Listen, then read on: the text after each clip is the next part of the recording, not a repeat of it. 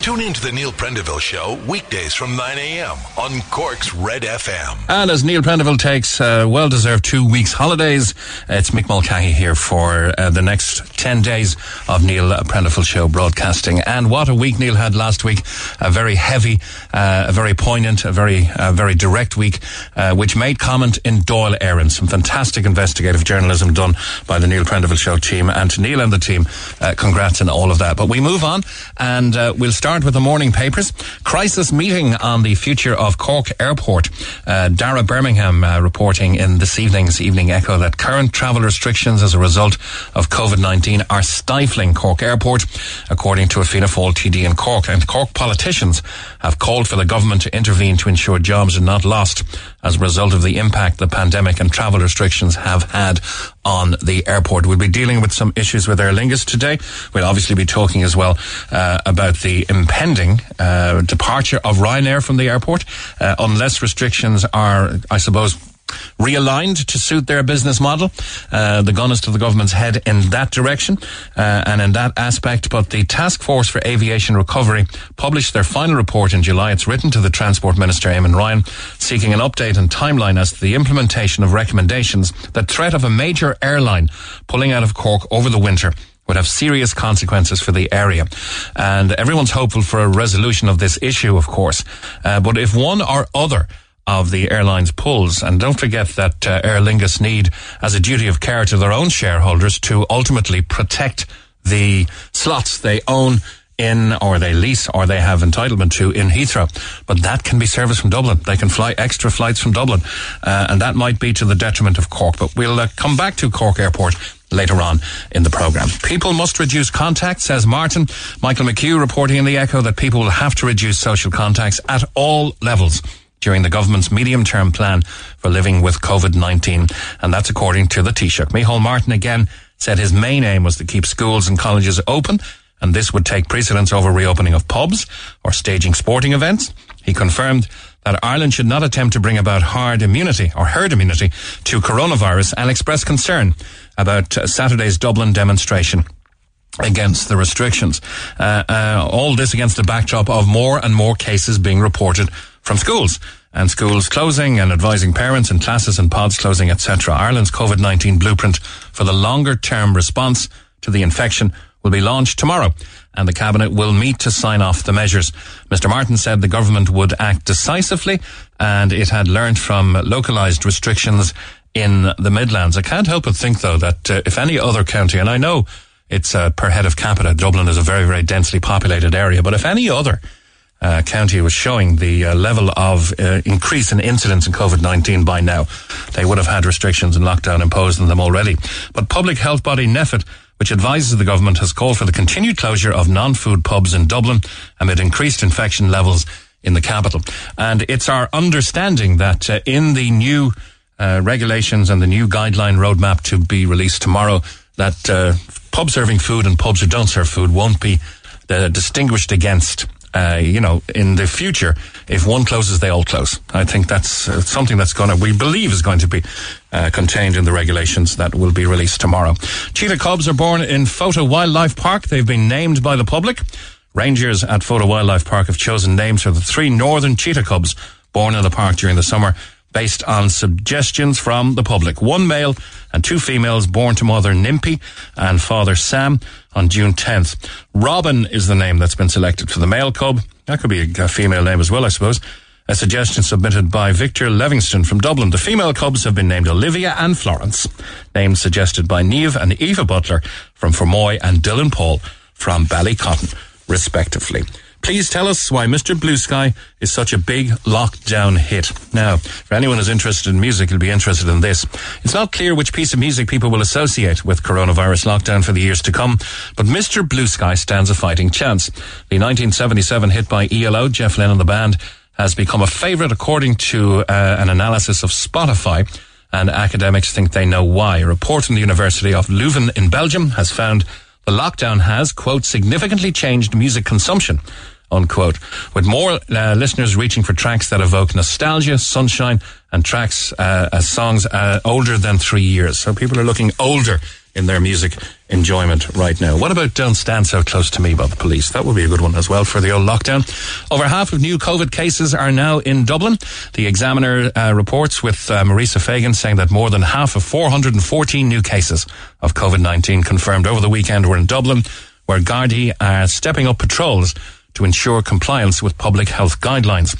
The health service confirmed one further death from COVID-19 yesterday, as well as 255 new cases. And the latest figures saw three deaths and 414 new cases confirmed at the weekend, bringing the total number of cases closer to 31,000 and deaths to 1784. These new cases are positive swabs, by the way. They're not full-blown COVID uh, and some of these people may not even, uh, they may be asymptomatic and it may pass uh, like a, a mild or a bad flu, but there you go.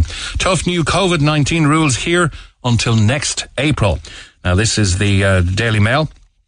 Gatherings in our own homes are expected to be sharply curtailed under strict new COVID rules as the government prepares to reveal its tough five level plan tomorrow. However, sports as well as indoor and outdoor events will also be targeted in measures that will last at least until April. The Independent says one million people face COVID curbs from tomorrow. Household visitor numbers to be cut and wet pubs face longer delay for reopening. More than a million people will face the prospect of new COVID-19 restrictions on visits to their homes due to concern over the rate of infections in the capital. New limits on visitors to a person's home are expected to be introduced as early as tomorrow in a bid to slow the spread of the virus. Meanwhile, the reopening of wet pubs in Dublin from September. Well, that's a misleading headline because it's just in Dublin. Uh, wet pubs in Dublin from September 21st is also at risk, with ministers set to deliberate on the issue amid the surge in COVID-19 cases. Gardaí have stepped up visible patrols in the capital. I suppose to pubs uh, acting as restaurants and restaurants themselves in a bid to ensure compliance with COVID-19 regulations such as wearing face coverings. Uh, the vintners are saying let all of the pubs open. Any move preventing all pubs in Dublin reopening next week would completely destroy publicans' trust in the government, the vintners have warned. And the Licensed Vintners Association has blasted NPHET for singling out pubs not selling food and urged the coalition to stick to its decision. And there's lots more in the papers. Uh, last hurrah, the UK revelers are going wild on a final night out and lots of pictures uh, in the mail of uh, people out partying. The government in the UK have edged towards imposing new restrictions, uh, including visitors' uh, numbers to uh, pubs, visitors' numbers to houses, and UK partygoers indulged in one last weekend blowout before their own controversial rule of six people kicks in. New Dublin restrictions in the balance, says the Irish Times, and there are many more. Uh, acres of coverage actually in the morning papers living with a COVID strategy. this strategy will outline a five stage framework depending on the risk. And I imagine any county can be declared stage one, two, three, four, or five. Five would be a draconian and very, very restrictive measure where pretty much everything would shut down. And I think it's going to make the government's response a little more nimble uh, than it's been and maybe a little more cohesive in its communication. Uh, so hopefully uh, we will have clarity, we will have good communication when that uh, comes out tomorrow. But we will, of course, cover it here on the Neil Prendeville Show. Just turning a quarter past nine now. The Neil Prendeville Show. With Tesco. Save time and shop online. Simply log on to tesco.ie. And to our phone lines we go, and our first call of the morning goes to uh, Fanula. And good morning to you, Fanula. Hello. Morning, uh, Nick, how are you? I'm good. Now, you are angry, and to say you're angry is a bit of an understatement. The Department of Education, you contend, have robbed your son of his future. So, can you take us through it? Right, Nick. Yeah. Um, do you want me to go into detail? Please, if you would. Okay. So, my son uh, was interested in doing a course up in Queen's University, Belfast. Mm-hmm. Uh, he started the whole process back in July 2019. Uh, it's quite a detailed process, you know, personal statement, school references, application form, uh, UCAT exam, which is equivalent to the HPAT. Uh, they looked at junior cert results, uh, he went up to open days. He did everything he needed to do. He um, got he did so well in all that that he called got called up to interview stage. That was back in January 2020, and he did remarkably well at the interviews. In in so much as they offered him a place two weeks after the interviews. So on condition that he got 601 points in his leaving cert. Uh-huh. So since February, I suppose we've had that hope and you know, it was all down to the last hurdle. So um, it came down to Monday, then the 7th of September. He opened his results and he, oh, a part of the whole that 601 was that you had to get H1s in specific exa- um, subjects, which include chemistry and biology. Understandable, yeah, okay. He got the H1 in the biology, but then the disappointment hit when he saw the H2 grade in chemistry and a H2 in physics. Now, uh, they would be probably two of his strong subjects. He was expecting a H1, but I suppose at the time we just went, okay, that's fine, let's move on. Queen's is over. That's fine. And I suppose we were quite positive about it and said, look, we'll just have to wait and see what happens on Friday. He's, you know, he'd other courses on the CAO option, and that was never going to be a problem. So then, what happened on Tuesday? We we heard that his grades had been downgraded from what the teachers had given. So this is where the disappointment turned into anger and total dismay.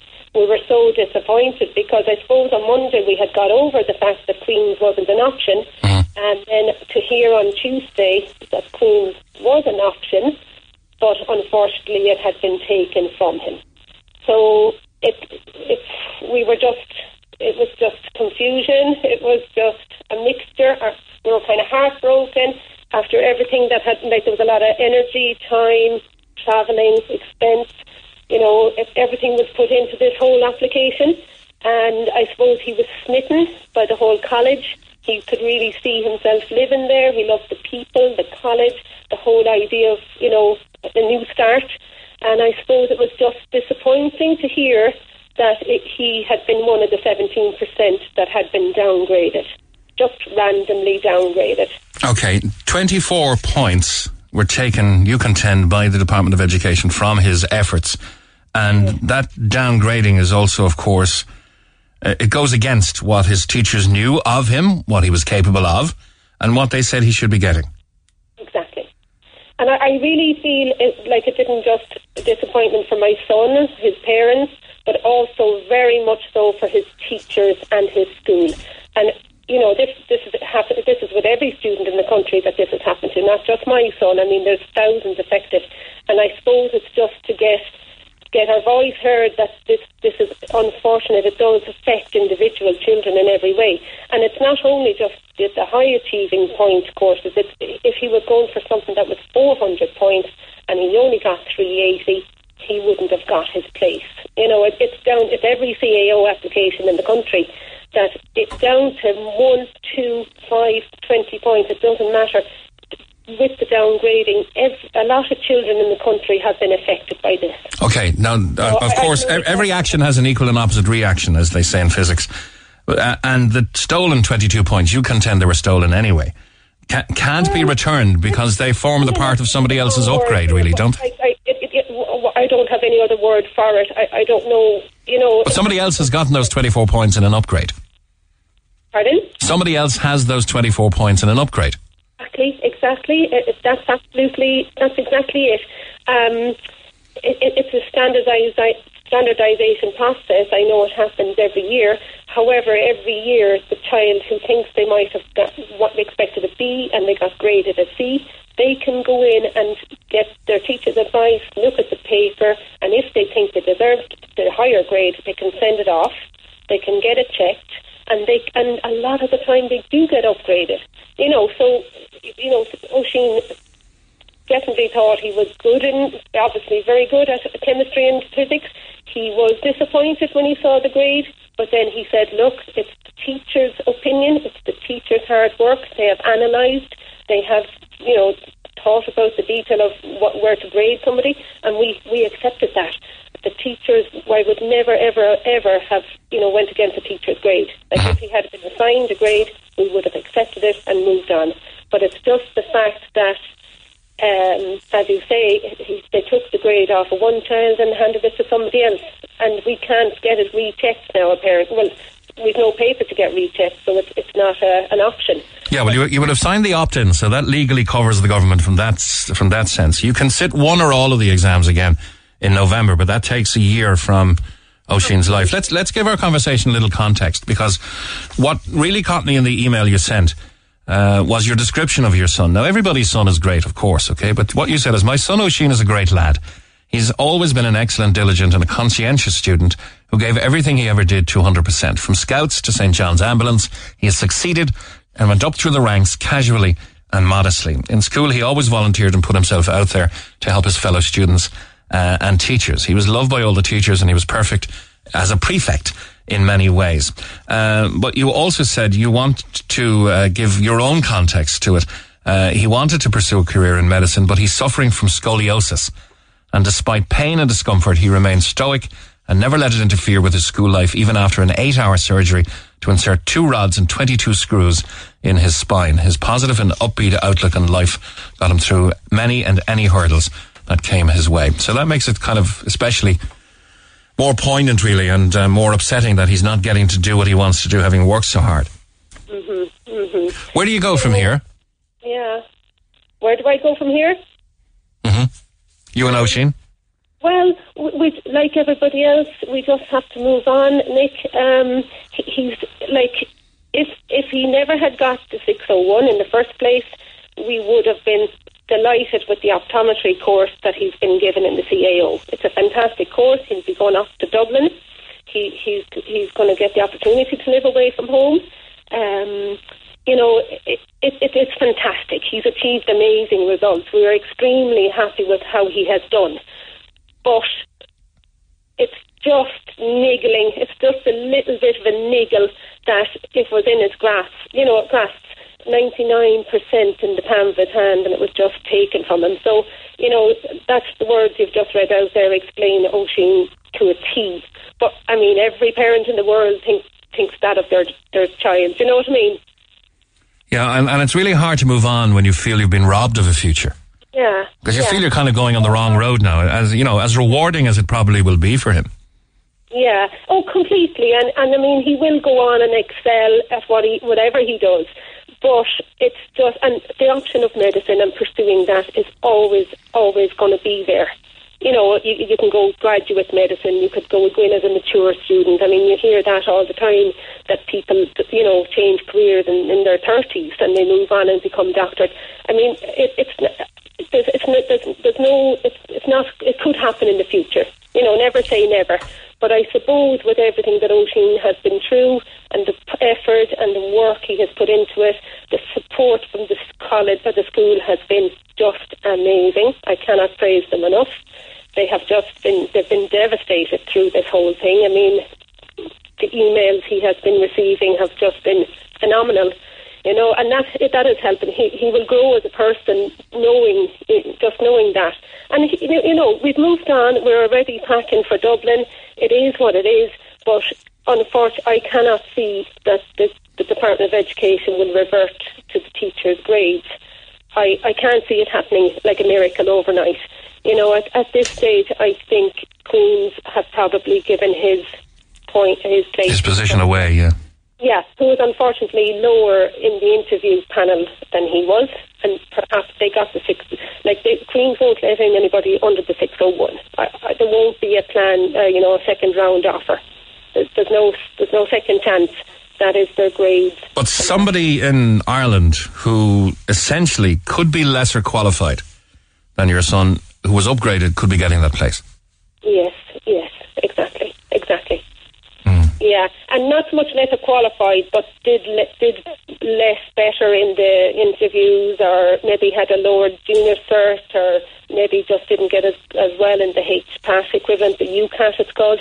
You know, maybe somebody down the, the panel. Let's say there's 250 places. Possibly somebody on 251 has has got his place. Sure. Uh, one of the strongest lines in your email, I'm going to read out here. You said, you know, the Leaving Cert is a very, very important document. The one my son has has been falsified. It's a fake. It's been forged by the Department of Education. It's not what his teachers of six years analysed and discussed and thought long and hard about. This downgrading is an insult to my son, his parents, and his teachers at school. Uh, I'm devastated for my son. I haven't felt heartbreak like this in many, many years. Every child deserves a fair chance, respect, and a future. My son got none of these the minute someone slashed those H1s to H2s. Mm-hmm. Now, this was written, um, Nick, at half two in the morning on Tuesday night. so you could imagine, I, you know, do I still feel like that almost a week later? Yes, but life has to go on. We, you know, it, it's it's a learning curve. Life is full of disappointment. My son is so remains so upbeat and optimistic and stoic is the word I would use Mm-hmm. that he has turned this this whole farce into a positive. He is ready to move on. He's getting excited despite the heartbreak that happened last Tuesday. Well, it's indicative of the character you portrayed him to be when you when you wrote the Yeah. email. Yeah, a stoic Yeah, guy yeah. who gets on with the job, never a backward glance, and on we go. I, I want to bring some expertise to bear from a principal level, uh, and I'm going to do that in a few moments. So stay tuned, uh, and um, we'll uh, bring some more expertise on this to the uh, to the argument and, and to the whole deliberation because it, it is affecting many people. I believe in fee paying schools, about 50% of, the, of those in fee paying schools didn't get their first choice either. Uh, you know, so let's look at that in more detail as the program goes on. Right now, 28 and a half minutes past nine. Thank you, Fanula. Good morning. Okay, thanks very much, Nick. Cheers. Bye bye. Talk to Neil Prendeville now.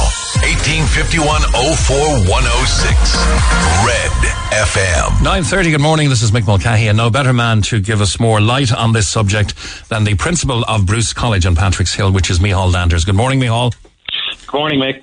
Okay, for the uninitiated, Mihal, t- take us through the whole process here. We had, you could almost call it an act of God or whatever, but we had a pandemic. Difficult mm-hmm. decisions had to be made by the Department of Education.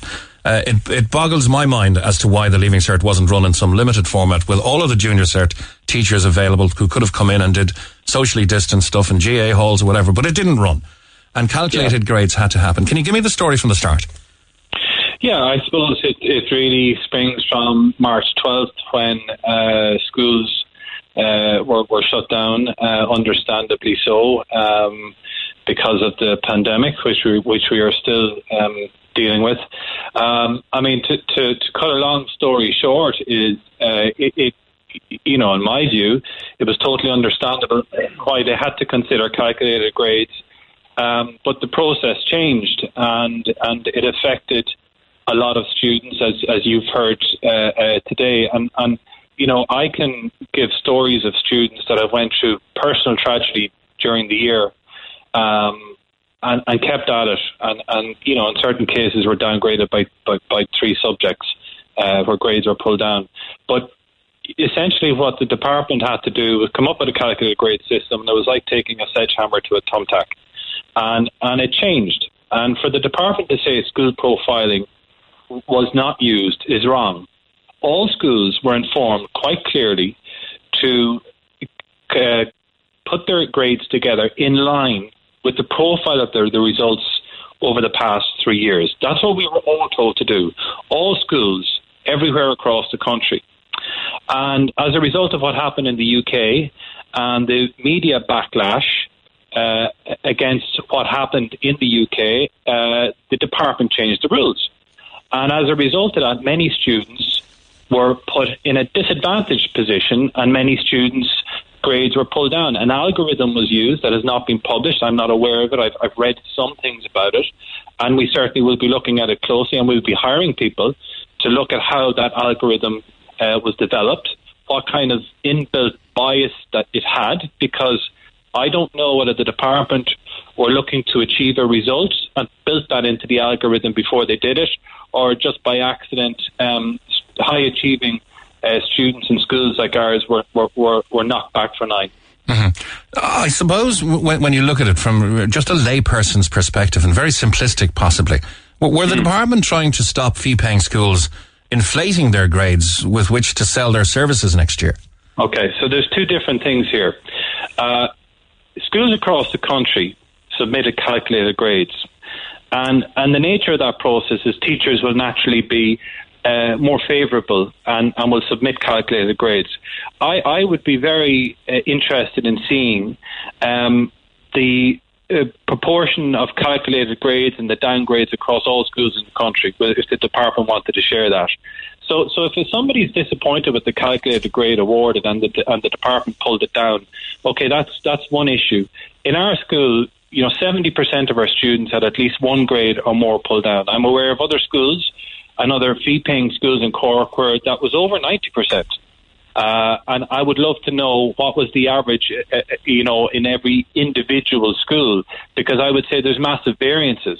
Uh, I know, for example, that the results submitted by our teachers, independent of me, uh, were very much in line with the profile of our results every year. In fact, from from our initial analysis of the data, it's my estimation that we should have been upgraded, uh, not downgraded, to bring us more in line with the national average and the profile of the school over the last three years. Okay, I'm looking at correspondence you sent to uh, on, on Taoiseach, uh, local TD's uh, Minister McGrath, uh, mm-hmm. Minister Coveney, uh, and and other TDs, including the Minister of Education, in your own particular situation. In accounting nationally, now we're comparing 2020 compared to 2019. Nationally, a 46, 47.6% increase. Bruce College, 26% less. Uh, mu- music nationally, 30.2%. You got 13% less. Biology, yeah. 13.8 an increase nationally, 22.2% subtracted from you. Yeah. In geography, 19, you got 20, minus 22.7. Yeah. And in home economics, 33% increase, and you're minus, yeah. minus 13.33. Certainly does seem uh, like algorithmic uh, discrimination. Yeah, I mean, there's there's a massive swing. It's not just the decrease for our students, but the increase nationally. So, you know, students in Bruce College were at a distinct disadvantage uh, and how the algorithm was composed and how that came about, uh, I, would be very interested in seeing. I mean, you know, I, I think if if a fairer system, and I understand that you know this is not ideal, and and something have a fairer system would have been if students, uh, in terms of the CAO and university places, because this is where the crunch happens. It's where there is inflation and, and, and, and points, not because of schools like Bruce College, but because the Department of Education, you know, allowed hugely inflated grades go through this year. Uh, but if there was a point system in place where instead of having the quota system that we have, that there would have been a critical attainment, for example, you know, let's take commerce in UCC. Anybody achieving 430 points or higher and having achieved their entry requirements should have been put into a random selection uh, and, and, I don't think it would have made every, everybody would have been treated the same then, and the fine differences in the points then wouldn't have come in as as as much. So you know there was a better way of doing this, and I don't think the CAO and the Department of Education were flexible enough or imaginative enough in dealing with this. So, you know, the calculated grades and the inflation of grades that, that ended up happening because of the whole process could have been diluted if the CAO was done differently this year. Mm-hmm. Where, where, do you go as as a collective of teachers, and, and, you're the principal of the college? Where do you go from here? You've got a business to run. You also have, of course, you know those students who were disadvantaged, and I'm, I'm just you know using Bruce College as. Uh, as yeah. a, in, general, uh, wh- where do people go now? The school, the school can't fight their corner; they must fight it individually, must they? Yeah, yeah, they do. And I mean, we we we are we are in touch with all of our parents and students. Uh, there is an appeals process, but it really, you know, the initial part of the appeal, students must appeal with the department through the individual student portals online. All our students are aware of that and how to log into it.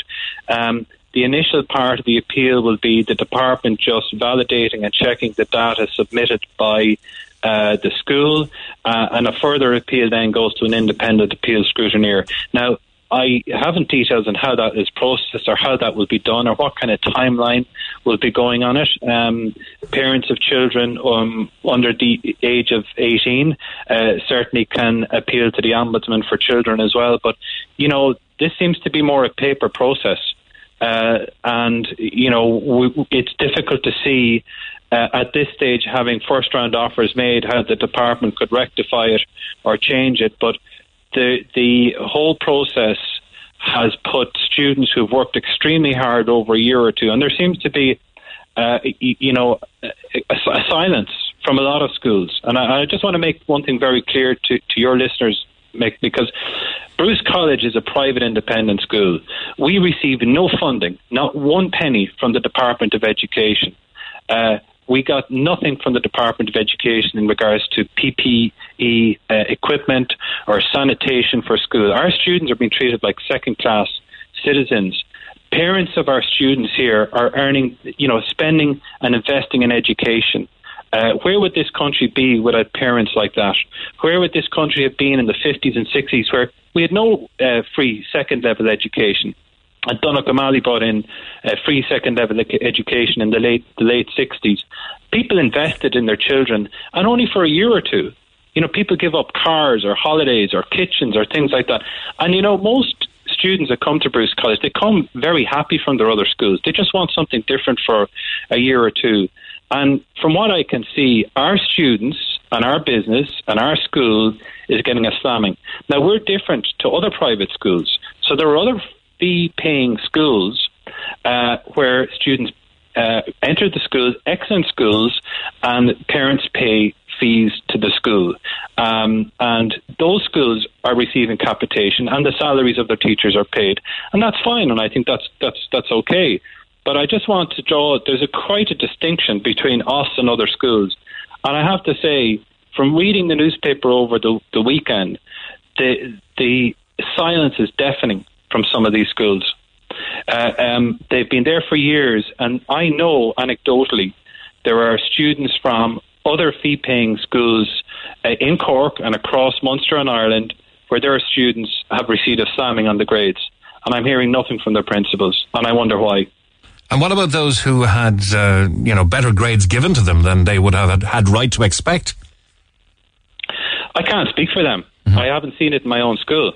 Uh, uh, you know, a fair and open system of examinations is the only way to determine uh, you know, points. And that's the system not imposed by us. You know, the, people think that grind schools, Bruce College is a school with 184 leaving certs this year out of 6,000 students that at the leaving certificate in, in Cork or in or around that number. So schools like us don't influence the points. We have students that are certainly high achievers. Uh, but, you know, in terms of the actual uh, process and how it all worked up, it seemed to have been very closed. Things seem to have changed very late.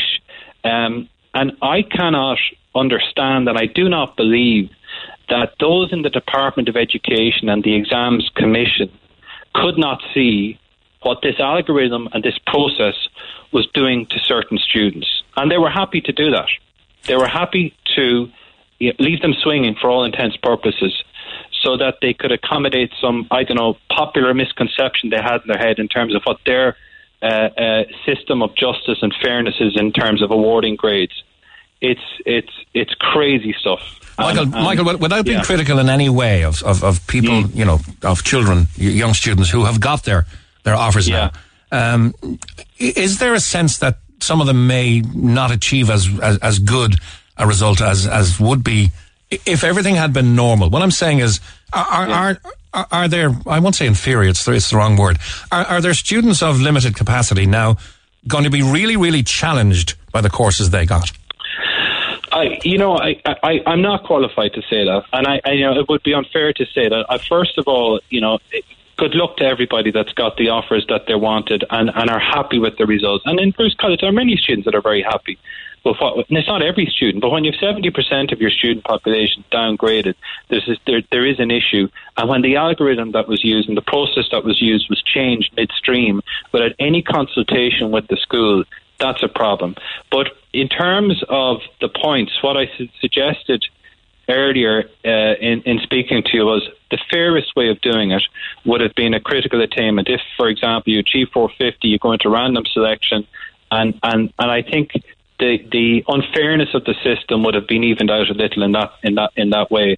So I, I think one of the biggest issues here with all this, Mick, has been the the um, lack of flexibility in our own system in being able to deal with this pandemic. And you know, we had lots of time. I mean, March 12th. That was my next question. Why, yeah. why wasn't all this done in June and, and, and get everything sorted for the first round offers?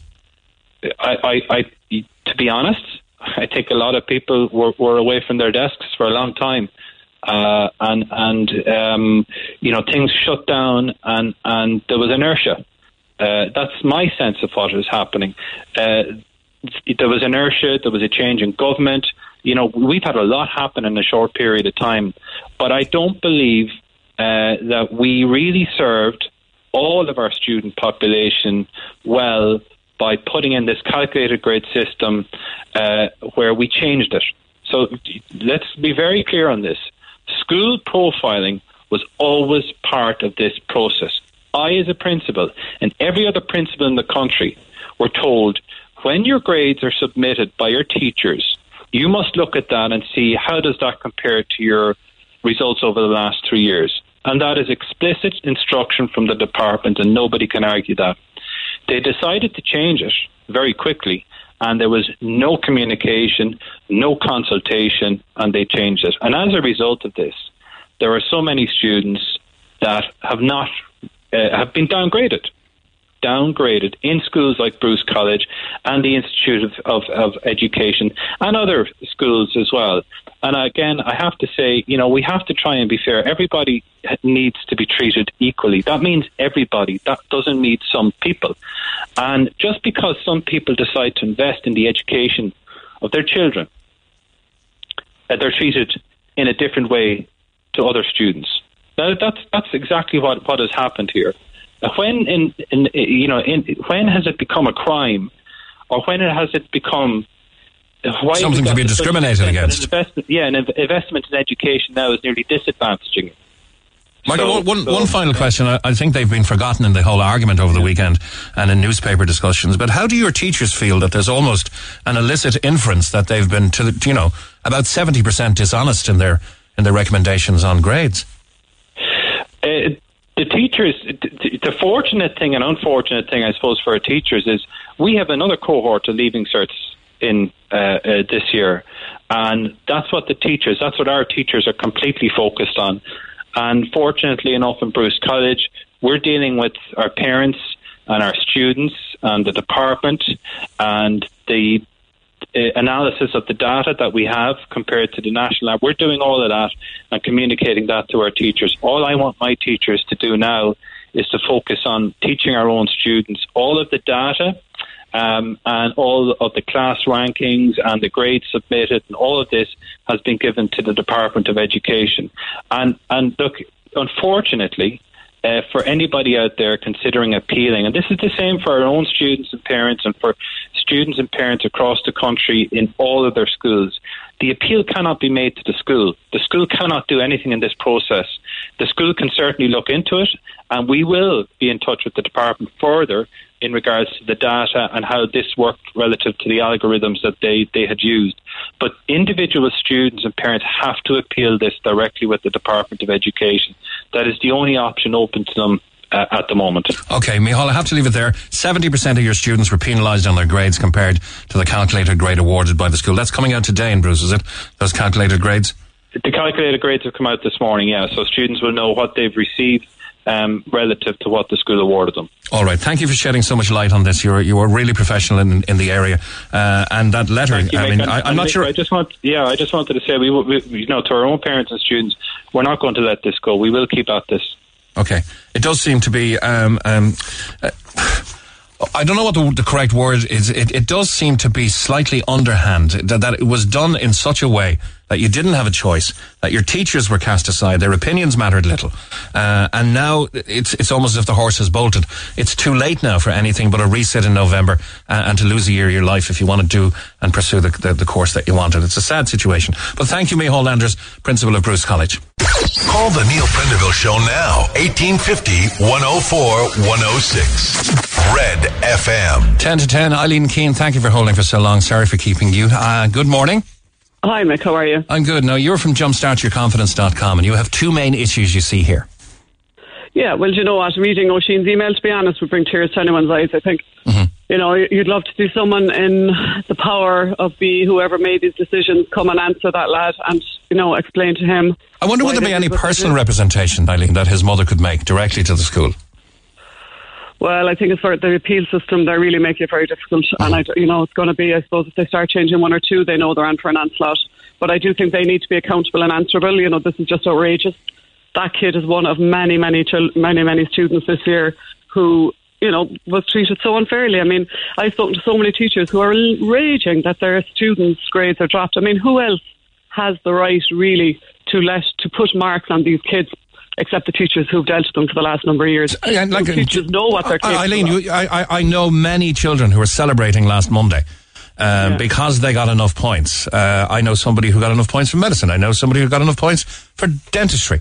They were celebrating on Monday and dashed on Friday.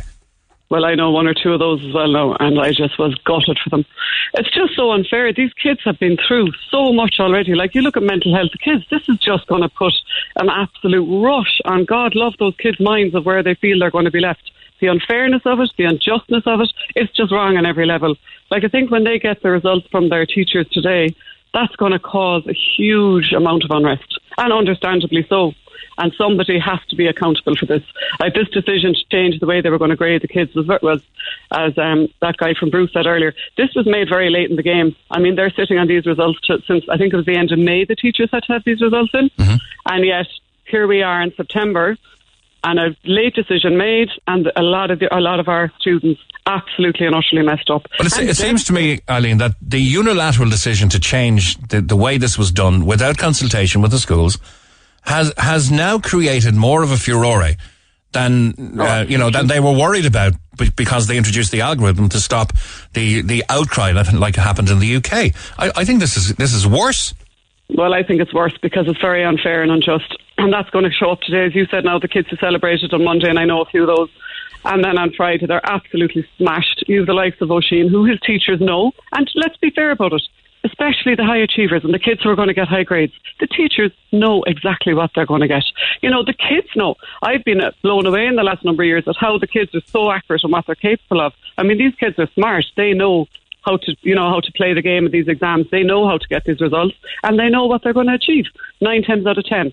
And yet here they are, having worked for so many years, and somebody somewhere decides, oh, we need to drop. We have too many H1s. We have too many H2s. Who cares who these people are? Let's just treat them as numbers.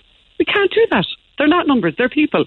And you know, all I'd say to the kids is, if this absolute mess up isn't going to be rectified in time for you to get your places, do not let anything stop ye going for your dreams because you can achieve this yet. And if it means one year out of your life, which I know probably sounds like a huge amount now, but one year is nothing to achieve what you want to do in life and to get into that job that you are really passionate about. And the likes of Oisín, my God, what a wonderful doctor he'll make, what he's been through, what resilience he has. Do not let this rubbish stop you in your tracks because you can achieve this yet.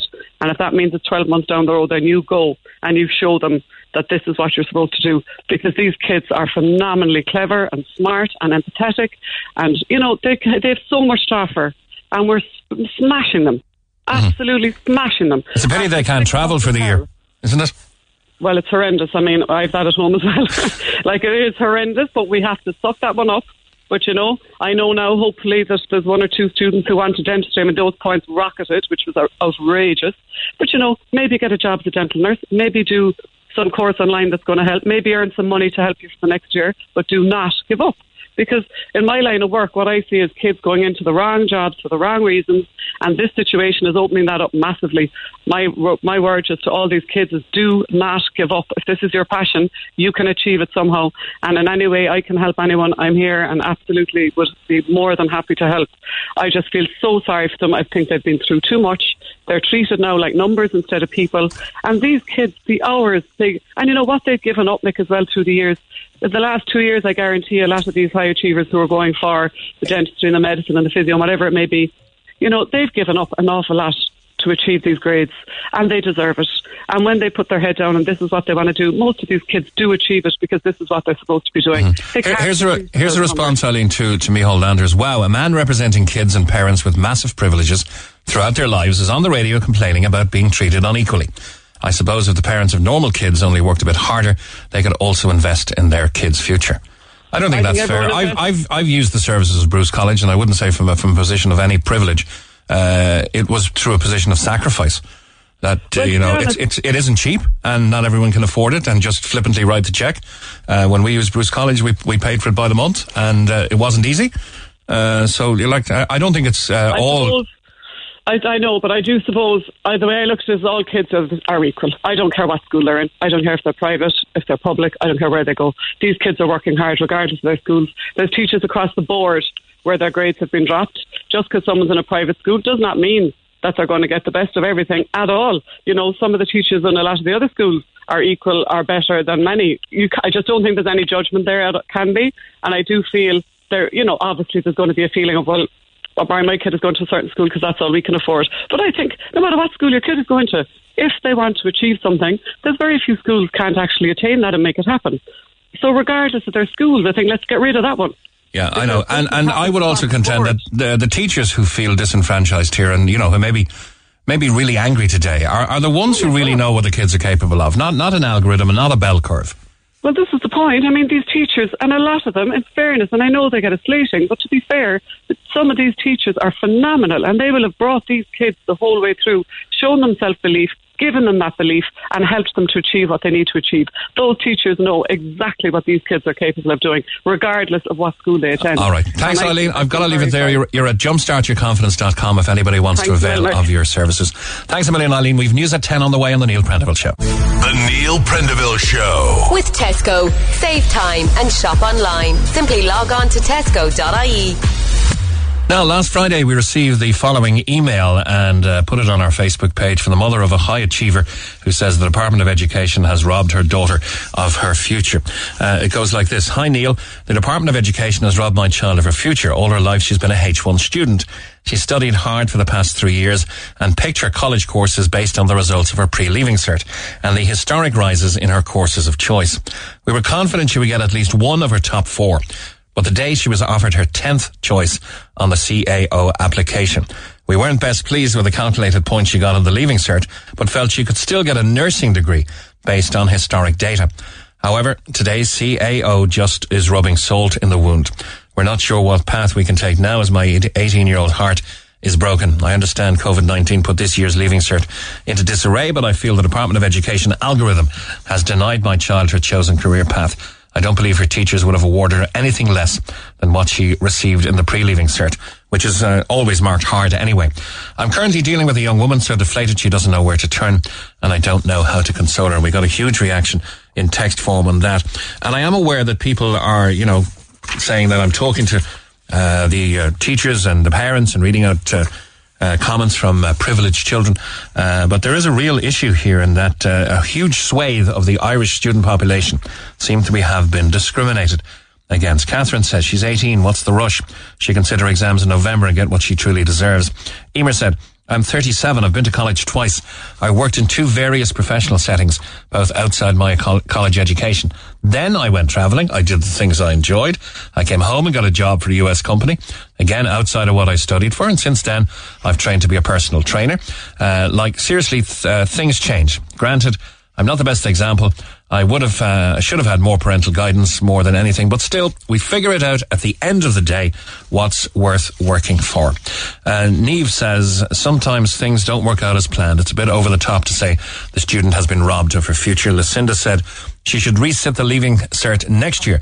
This year was lost for many, but she shouldn't give up hope. She's still young, so she can afford to better herself by doing so. It would be a year less wasted trying to make it up in credits in college where she's to fork out the funds to go where she'd need to be. Sharon said, OMG, why do parents put so much pressure on their kids for college? She's only 18 and she still has her whole life ahead of her. Ahead of her. My son was offered mechanical engineering and CIT. He decided to take a year out. No point pressuring your kids especially everything going on in this world today. The, the, mother should be hugging her daughter. And Eleanor says, my heart breaks for the young people today. So much pressure and disappointment on their shoulders. But here's the story of one of my children. When he filled out his CAO, he put accountancy first, which he got. He decided after he'd gotten his degree that he would train to be a primary teacher, which actually was his second choice on the CAO. He's been teaching for the last few years, but now at 29, he's returning to college to train as a journalist which was his third choice on the CAO. So don't lose heart, people. You have a lifetime to figure out what you want to be, and there are so many ways to get there. There are many, many more uh, texts, which I'll get to hopefully before the end of the program. Now, the teachers' grades were released today, and the Department of Education downgraded my daughter's results, as another texter. It's disgusting to think that our child knew she did better. These are live texts just going to the program now. Her teachers knew she did better, but yet some a-hole in the Department of Education decides she doesn't deserve better. The story becomes more disgusting because if we appeal her marks, you'll be appealing the teacher's grade which um, which was better, and not the Department of Education grade, who downgraded her. So she loses out in her course this year through no fault of her own. How is that fair? We can't appeal Department of Education grading, even though teachers and the students know they have done better. And so says Honor. Happy to read that one out. Now, to a change of subject, and we will come back because we're getting lots of texts on the CAO and on the awarding of points in general, but on a different topic completely. Good morning, George. Hi, George. Hello. How you doing, George? I'm very well. Hello, Mick. Yes, no, we're talking about Cork Sorry, Airport. you. I'm just listening to you on the air then, and um, of course I've got. I'm listening to it. and It was about like three minutes ago, so it was quite sudden when you came on. Sorry about that. Oh, no problem. Okay, now you want to talk about uh, Cork Airport and uh, its position in general, uh, and the fact that uh, an airline cannot and should not be holding a county or a country to ransom during this time of pandemic. Tell me all about it. Well, it was just that really. I heard it on your. Um, I heard it on your news slot this morning at nine o'clock, and I and I immediately got my heckles up because it did. It did like stink of like um, being held to ransom. And, you know, at this time, they can't be doing that. There's a lot of planes in the air at the moment, I know. So there's a lot of travelling all over the world. And um, they're trying, and, and it all started when Ryanair sort of basically got onto the government and said, listen, lads, you've got to put us up in the air. It's ruining, it's ruining our business. You've got to do something for us. And of course, from the government's perspective, there's a lot of there's a lot of revenue lost because of it, and um, and they don't want things like what is currently uh, mooted um, being put into place.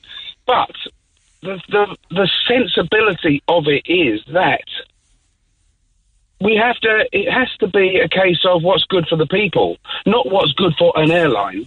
And if part of this economy breakdown is that ryanair can't be um, operating from cork over the winter months which of course affects me dramatically because um, you know i have relatives that i'd like to go and see.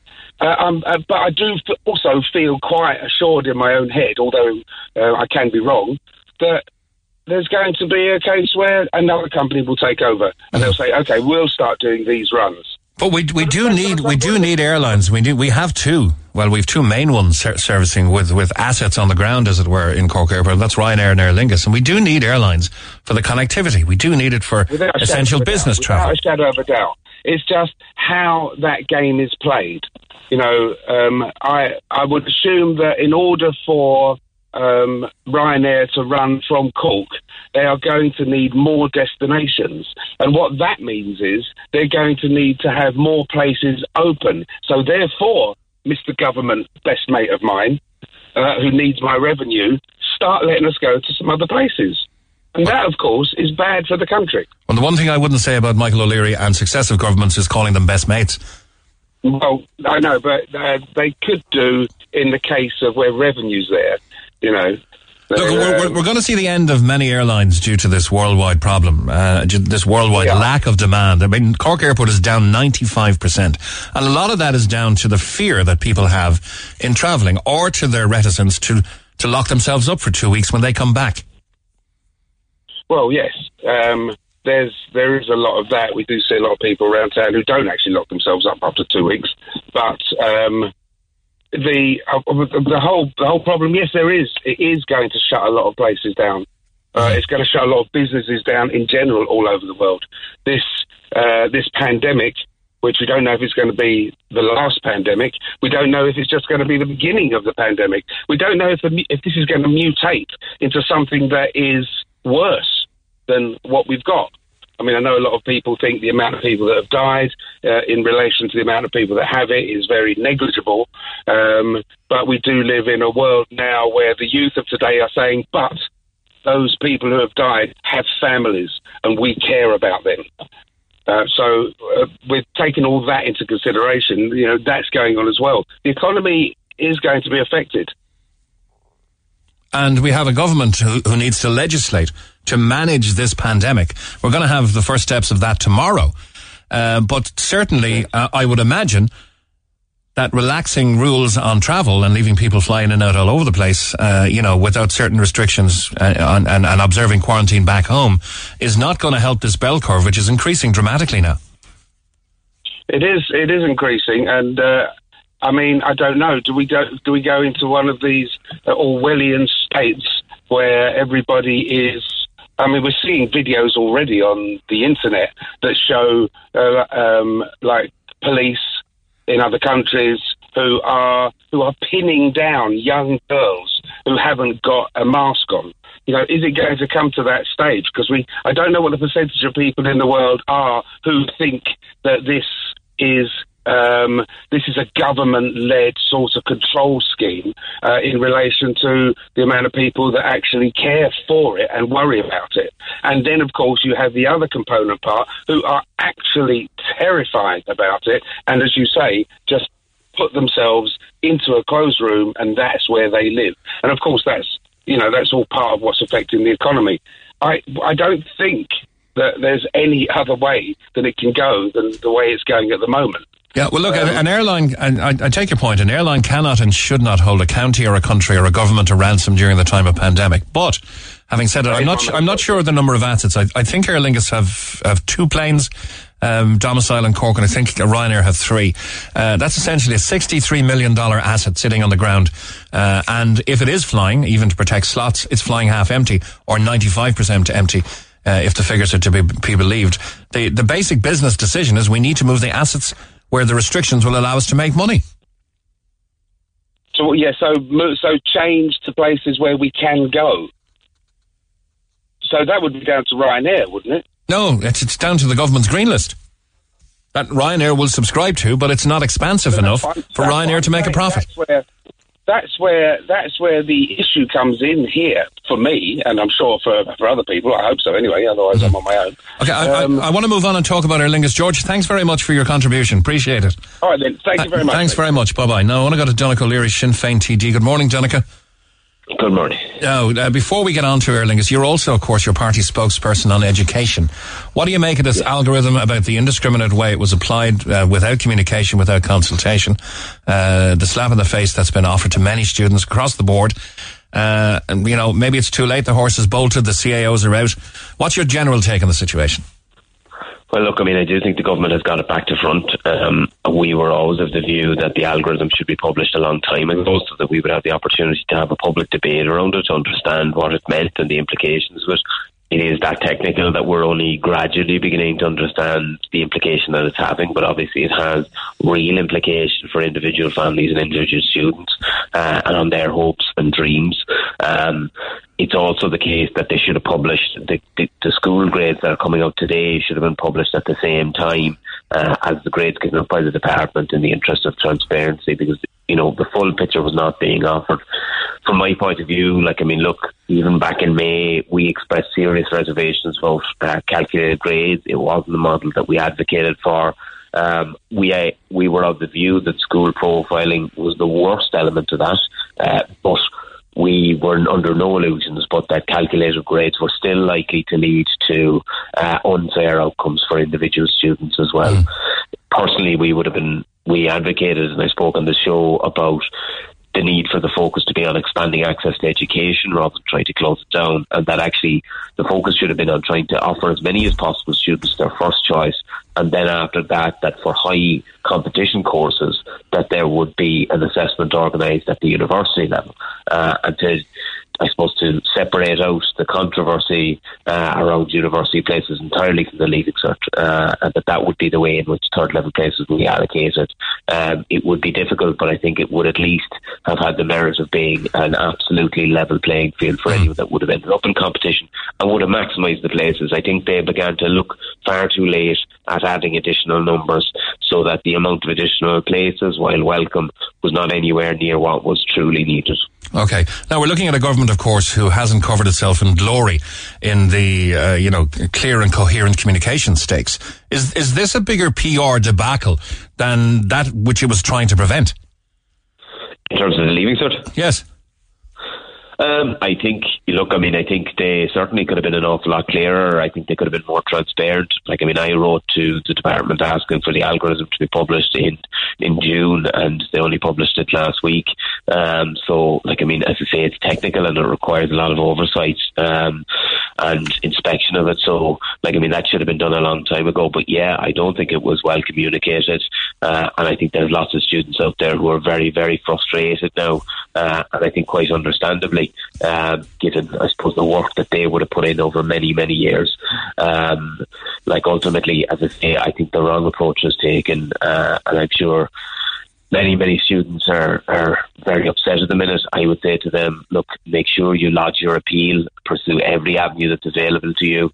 Um, but I will be speaking with the minister today, uh, or sorry, over the coming week, I should say. I'm not sure I'll get to her today, but that should be available to me but I'd be looking for further expansion of third level places if at this late stage, particularly for students who would have got the place apart from the standardisation. I think we do need to look at that. Mm, okay.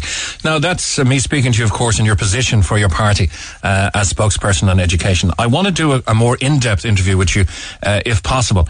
On Aer Lingus, on Ryanair, and on uh, the situation in Cork Airport in general. So, can I beg your forbearance for for one minute. I just need to take a short break and then we can have a proper run at it, Donnchadh, all right? Okay. Text the Neil Prendeville Show now. 086 8104 106. Red FM. 23 minutes past 10. We're back with uh, Sinn Féin TD for Cork South Central, Donnchadh Ó Laoghaire. Thanks for holding, Donnchadh. Now, on to the airport and lots of things that are happening there. Uh, just by way of an introduction here, I remember speaking to the uh, the chairman of the president of the Irish Travel Agents Association, Cork's own Pat Dawson, about a year ago. And I said, Pat, answer me an honest question. Are there more people leaving from what people now call Terminal 3, Patrick's Quay, on the buses to go on their holidays and go on their business trips from Dublin and subventing the long haul routes in Dublin? Than are leaving from Dublin Airport? And he said, I honestly can't answer that question. So that was me coming from the D, uh, uh, Dublin Airport Authority, maybe keeping Cork and Shannon in a controlled second place environment. Cork Airport is now fighting for its very existence. There's no doubt about that. I'm attending a meeting today at 11 with um, Cork Airport Management and we'll be hearing about the various challenges that Cork, Cork Airport faces. Like, I mean, there's no doubt but that across the board, aviation and travel uh, is under serious pressure. The government, I think, have been very slow to address this. There is no coherent plan. They've basically abandoned the aviation task force report, um, and you know they've said that parts of it have been implemented, but there was flaws. But if it was flawed, then why has this new government not brought forward its own plan? Uh, there seems to be no real strategy. But as within that, Cork faces a really particular challenge. So you have Dublin Airport, obviously a major international airport. It's the, the capital, and uh, you know any the largest amount of international travel comes to it. Shannon, with its long history of transatlantic flights, albeit that faces challenges too, and then the regional airports, which are obviously have much greater public service obligation routes, is much more heavily subsidised. So Cork kind of stands out on its own in that it's the, of the of the large three, it's traditionally the smallest, uh, but on the other hand, it isn't one of the ones that's getting subsidies or public service obligation. Uh, expenditure. So it requires a very particular challenge. Like, look, we all accept that aviation is going to return to normal anytime soon. We all accept that perhaps it will never be, you know, the exact same as what it was before. But we will always need air travel from Cork. Uh, and the staff in Cork Airport need jobs. And what I believe we need to do is create a scaffolding, particularly for the employees of Aer Lingus, of Ryanair, of the airport itself, to construct a safety net and to ensure that the airport is in a position that when things change, as they will gradually over the course of time, then perhaps in the longer run more radically, that the airport will be in a position to compete. But at the minute, it's not getting the support.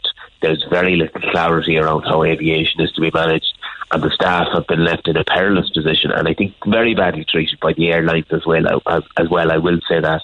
Like I mean, the behaviour of Aer Lingus has been appalling, absolutely appalling. Let's look at that in singularity, and, and I know the Neil Prendeville show made you aware of emails that we've been, uh, you know, that we received. Uh, there is certain one here about um, the situation at Aer Lingus. I'm working as a cabin crew at the airline when all this started, uh, and emailed the show. Uh, the response is that they're they're doing their best, but Aer Lingus staff are essentially working for 30% of their wages. Uh, I have an email here, which I know we've sent to you as well, uh, which, which, and which I have the guy's payslip for two weeks uh, of 181 euros and 72. Uh, his deductions are minimal, just 90 cent for the USC. But he's expected to feed a family on 90 euros a week, and that's two weeks' work. Uh, I'll just synopsize the email if, if, if, I could. I have a permanent contract that supposedly ensures I receive a minimum of 26 to 32 hours a week. Aer Lingus only pay 30% of the wage and they rely on the government to top up the further 70%. So in order to get this allowance, you need to fill out the forms, the UP14 form and all of that. My last paycheck was roughly 180 euros. This is fortnightly pay. I have to pay my rent. I have to keep my family fed. I have to keep my car on the road and pay my direct debits. And I've, he's attached the screenshot of the payslip which we had.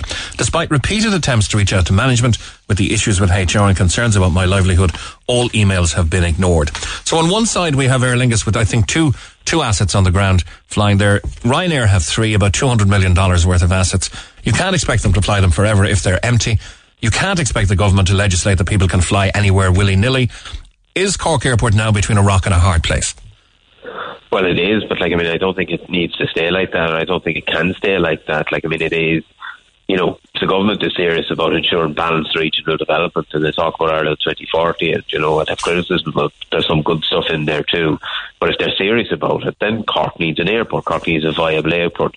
But just going back to that particular instance, and I read that, and it's just it's it's incredibly striking. You know, trying to feed a family on 90 euros a week. It's just in this day and age, it is not good enough. It is unacceptable. And what's more, and I can see it in the other emails, like Aer Lingus were refusing to sign off. So workers who would have been on the temporary wage subsidy scheme would have been entitled to access um, the temporary wage uh, support from the Department of Social Protection, like what's commonly known as the X's and O's. But Aer Lingus was refusing to sign off on that. So they were refusing to allow, uh, as I understand it, they were refusing to allow uh, some of their staff go in and access some of these uh, supports that would have at least helped make some of the difference up of the poverty wages that they were being paid. But uh, and now at the minute they're trying to trying to conflate the, the two wage subsidy schemes as the new scheme has come in. Um, but like I mean, whatever the case, they have been stonewalling their staff. Their staff are on appalling wages, uh, and at the same time you have Willie Walsh, the head of IAG. He's retired uh, now. Heading off yeah, who's heading off into the distance with the with the with the bonus on his retirement. Um, we we've also identified the fact that, and I think this is particularly important for Cork and for Shannon. Like I mean, when the stake in Aer was sold. Um, which was 25%. Uh, there was a large sum in excess of 300 million um, which accrued to the state. There's still 245 million of that left, which is supposed to be there to support connectivity. Now, like if ever there was a time to invest uh, into ensuring sustainability and ensuring that the workers are supported, then now is the time. So we would be of the view that, I mean, this is a quarter of a billion euro. The German state has done the same thing. They've taken a 20% stake in Lufthansa. Um, we believe that the government needs now to be going back to Aer Lingus looking for equity to ensure that jobs are protected and to ensure that the airline is uh, is sustainable. Mm-hmm. Because my fear is that if the Heathrow slots were moved, for instance, to be serviced from Dublin, uh, that they may never come back to Cork at all. And that has huge long-term implications for Cork as a whole. So, like I mean, just to say, there's there's two considerations in my head. There is the strategic element of this. Like, I mean, how do we ensure Cork becomes the city we all want it to be? How does it grow? How is it connected to the world? We need slots to Heathrow need an international airport. Again, we all accept uh, that aviation isn't going to return to normal anytime soon, uh, but we will always need an airport and we will always need routes. But the second major consideration is the workers who I think are being treated as pawns by the two airlines. Uh, they're being stonewalled, they're being ignored, they're facing poverty wages. It is absolutely uh, outrageous, to be honest with you. So, like, I mean, look, if the government says that the last aviation task force plan is no good, well, look, fair enough. It was the previous government, but bring forward your own plan, and that needs to contain specific measures for Cork because, as I've identified, it is in a very particular situation. Uh, you know, caught in the middle between the small ones and the biggest two. But, you know, there is no arguing with the numbers 95% drop in passengers, 23 million loss in revenue. It is in a perilous, perilous situation. Uh, nobody is saying that the gates should be just thrown wide open, but it's clear that the current situation is not sustainable uh, in terms of the staff or in terms of the airport. Mm-hmm. Uh, Ryanair, of course, blaming the government's mismanagement of the green travel list. Uh, to how much is this bluff and bluster, or is Michael O'Leary serious, do you think? Will he pull the assets? Well, look, I mean, I do think there is an element of, you know, brinksmanship uh, on the part of the airlines, and that's what I talk about when I talk about uh, the staff being used as pawns. Um, and I regret that. To be honest, I uh, look. I don't believe that these airlines are necessarily any friend of the workers, and like I mean, Ryanair will will go for the best price that it can get anywhere. I'm not sure it has any particular loyalty to Cork or anywhere else for that matter. To be entirely honest, um, but like I mean, they will see the long term. In the long term, if Cork Airport can be sustainable, then Ryanair will want to be there. So, like I mean, there is a balance to be struck, obviously, in how you deal with uh, with self interested actors such as Ryanair. But it is true that there is a lack of coherency. You can't repudiate a, a, a government like I mean, what was there. Aviation Task Force was set up by the previous government. Um, there is a document there. It contains actions to be implemented to safeguard the industry, to safeguard aviation in Ireland. If you're going to repudiate that, you have to replace it. You have to substitute it. And the government hasn't done that. And I know that there has been talk, like, I mean, testing and tracing is such a key part of this. Um, like, people need to have uh, confidence that anyone who does travel here has been rigorously tested and that if there is an issue that they will be followed up upon and traced. Um, but that isn't happening and there isn't widespread uh, tra- testing and tracing uh, pro forma of people as they come in. Well, the Taoiseach said on, on the Week in Politics yesterday, Donnchadh, that uh, the HSE are reticent to deploy tested tracing uh, or, you know, certain specific tests at airport because of uh, a perceived lack of resources. Is that credible? Well, I appreciate that that is the case. I'm sure that the HSE uh, are right in saying that. Uh, so, like, I mean, look, I wouldn't second guess that, but the point I was going to come to, and I was going to identify those comments from the Taoiseach yesterday, is like I mean that raises questions about capacity. Like I mean, look, we've been living this for, for months now. We've known that test, trace, isolate are the basic first principles of how we uh, manage and ultimately uh, eliminate outbreaks or cases. So um, like, I mean, I do think questions need to be asked. Like, I mean, it is possible to scale up new staff in the testing. Uh, in the taking of the test and the swabbing. Uh, why has that not happened more rapidly? If it had, we would be in a much stronger position, for example, not only to deal with the issue in airports, we would be in a much better position to ensure that um, the schools that any st- school staff or teachers would be in a position to get re- re- re- to get results within 24 hours. Uh, that the meat factories would ensure that the constant testing continues there. Direct provision, nursing homes, all these. Yes, there's huge demand, but we've known about this demand for some time. So why haven't we been upskilling people to take on this work? Okay, now you mentioned the meat factories there, and I didn't intend to get into this area of things, but how farcical is it that there's now no testing going to be deployed in meat factories, which are proven sources of, uh, you know, outbreak spreading in concentration? And, and then next Monday, if you go to a pub, you must turn down the telly in case you talk too loud. I mean, come on. But some of the restrictions around the pubs are ludicrous. Obviously, I don't even begin to understand where the noise stuff comes from, to be honest with you. Um, and some of the restrictions that have been laid down have been farcical. Um, and look, I think when you lay down restrictions, obviously, uh, as as time goes on, incoherencies will become apparent, and that is just like I mean, I do understand that we're dealing with a developing situation and that that will happen, that that's understandable. We are all learning through this. But when incoherencies become very obvious, they need to be eliminated. And silly ideas such as uh, tackling the noise in a pub is just it is just nonsense. And it's uh, like I mean, it's almost puritanical in a way. Like I mean, because look, I mean, publicans. Uh, there's a lot of staff involved, and a lot of people whose incomes rely upon that as well. They are looking to get to a responsible position to ensure that they can uh, employ people, that they can offer the service that they do in a responsible way. This kind of stuff is a distraction. And I do think, you know, stuff around the meat factories, like, I mean, I do think it's shown a light on uh, an exploitative uh, industry that um, I think was relying on workers in low wages, in poor conditions, uh, and with very little transparency. And I think that the ongoing testing there was essential. Uh, and it's incredible that it was dropped, even if it was for a temporary period, although that may have been because the issue was highlighted. And most uh, of those low paid workers, Donnchadh, are living 20 to a house. Yeah, no, look, I mean, it's like, I mean, it's unacceptable in 21st century Ireland. It is unacceptable. And look, I mean, it may have hidden away from the public eye before now, but like, I mean, it shouldn't have been, uh, and it clearly isn't now. But um, it is an industry that is obviously in dire need of reform.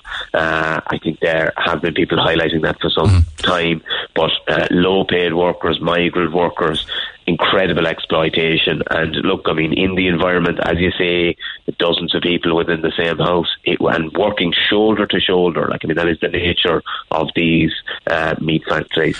Uh, there was always going to be the risk of infection, and you know it was clearly poorly managed. But the lack of testing and the fact that there was even considered that that would be paused is is hard to comprehend. But it all comes back to capacity, and you know whatever about at the start of the outbreak, um, we are now six months into this pandemic. We know that it's possible to upskill people to do the swabbing. There is no good reason the capacity shouldn't exist to tackle our airports and no meat factories. Well, if this programme has proven anything last week uh, with the fantastic journalism that they portrayed, which was mentioned in the Dáil, is that there is a serious level of capacity at certain management levels in the HSE there's no doubt about it. Yeah, like I mean, look, I mean, I do think that the government needs to needs to urgently address this issue of testing. Uh, they tell us that the capacity exists, but like I mean, and on the other hand, uh, and we have heard them say that, but then on the other hand, they're saying, well, look, the capacity doesn't exist to do that at the airports. Yeah. Let, us get back to the airports. I'm, I'm looking at uh, this evening's Evening Echo and an email to the Oireachtas members, which was seen by the Echo. Uh, this is this is some of the text. Aviation in Ireland is undergoing the most serious crisis in its history due to the international consequences of the ongoing COVID-19 pandemic. And Oireachtas members are invited to that meeting today. I assume that includes yourself. It includes Simon Coveney, Micheál Martin, Minister McGrath, uh, and others. Uh, do you know how many will attend? Uh, I don't, but there's three separate sessions, so I may not see all of those uh, gentlemen and the ladies who represent Cork um, in the in those meetings. But yes, I think every all 18 TDs and whatever many senators are in the county have been invited, and I think that there will be management from Cork Airport. We'll be raising a lot of these issues, um, but some of them do go wider. Like I mean, I I am looking forward to understanding uh, the perspective of management on this. But like I mean, this goes further than what Cork Airport can manage itself, and this will lead to uh, clear demands from the government about what needs to be in any kind of strategy for aviation. Uh, the fact that we don't have one is incomprehensible. Okay, a text from a worker in the airport. I work in the airport. The rumours here on the ground are that the government are going to close the airport for six months. Could you give any comment on that? Is that, that probably not funny. going to happen? Well, I, I, I certainly hope not. Um, look, I mean, we are living in strange times. I hope that that is not possible. Um, I think that that would not be wise. Um, but look, I mean, I I would have to say nothing would surprise me at this point in time, but it would be unacceptable and it would be a devastating blow to everyone connected to the airport, all the staff uh, and the families who rely upon them, and would be a devastating blow for Cork uh, and the future of Cork Airport and all connectivity. Look, I mean, if we're serious about Cork being the fastest growing city in the state, surely we need an international airport. Mm-hmm. Fair play. Okay. Uh, and of course, all of the other representatives uh, at cabinet level, we are very disproportionately represented here. We have a lot of clout at cabinet table with the Taoiseach. We have the Minister for Public Expenditure, Minister for Foreign Affairs and Defence. Uh, and you would hope, wouldn't you, that this airport would be viable into the future or, or supported until it can become viable again? Well, that's exactly what needs to happen. Like, I mean, look, we don't expect, as I say, that the, the the gates will come wide open and that international travel will resume as before. Like, I mean, nobody expects that, and indeed, it would be an irresponsible thing to happen. But, like, I mean, I do think we need more clarity. Look, I mean, yes, Cork is well represented at cabinet at the time of those appointments, I said I will work with uh, government TDs where it's in the best interest of Cork. And like, I mean, if there is a coherent plan to ensure that Cork is safeguarded and the airport is safeguarded, then I will work with them and I will support that. But if, if you know, the Taoiseach and the Minister for Foreign Affairs, Public Expenditure, and uh, anyone else who has a senior Cork position like, look, now is the time to make that tell. Uh, if there is clout there, now is the time to make it known uh, and to show it. And produce Cork's voice at the cabinet table. We need it urgently. Mm-hmm. And, and, I'm doing this, and we're interviewing not from any party political perspective or, you know, be, being on your side or anything. This is purely a Cork issue. This airport is so vital to Cork. Can, can you imagine Apple with its 6,000 staff and the management that need to necessarily flow in and out uh, of Cork, trying to survive with putting senior staff on buses from Dublin. It's not, it's just not viable. I don't think you could mark Cork internationally as a serious international city for foreign direct investment, for investment of any kind, uh, for the kind of image that we've developed for Cork, unless Cork has a viable international airport. I have no doubt in my mind about that. Uh, we would lose out not only to Dublin but potentially to Limerick uh, and indeed places outside of Ireland as well. Um, unless, like, I mean, it is one of the key ingredients that identifies Cork as a major international city. Yeah. And how the powers that be in the government and in the airport facilitate this while trying to cohesively manage the spread of this pandemic and to quell it where possible is really going to be trying to find a needle in a haystack solution wise, I think. But we wish everyone who attends those meetings all the very best in their deliberations today. What's uh, obviously clear to everybody, Donnchadh, is that Cork Airport is fighting for its very existence, as I said at the start. Yes, there is no question about that. This is a huge challenge. I don't underestimate that for one minute. It will take, uh, I think, careful management. It will take careful planning. It will take investment. But as I say, like, look, the two key priorities, first of all, safeguard the livelihoods uh, of as many jobs as possible to ensure that workers are paid a decent wage and not exploited, uh, and indeed that they're not facing issues of 90 euros a week to feed their families. And then secondly, to ensure this is a strategic asset for Cork. Cork needs to grow. For Cork to grow, we need a major international airport. So we need a particular strategy for Cork. It is different to the small airports. It is different to Dublin and Shannon. All right. Thank you very much. Sinn Féin TD for Cork South Central, Donncha O'Leary.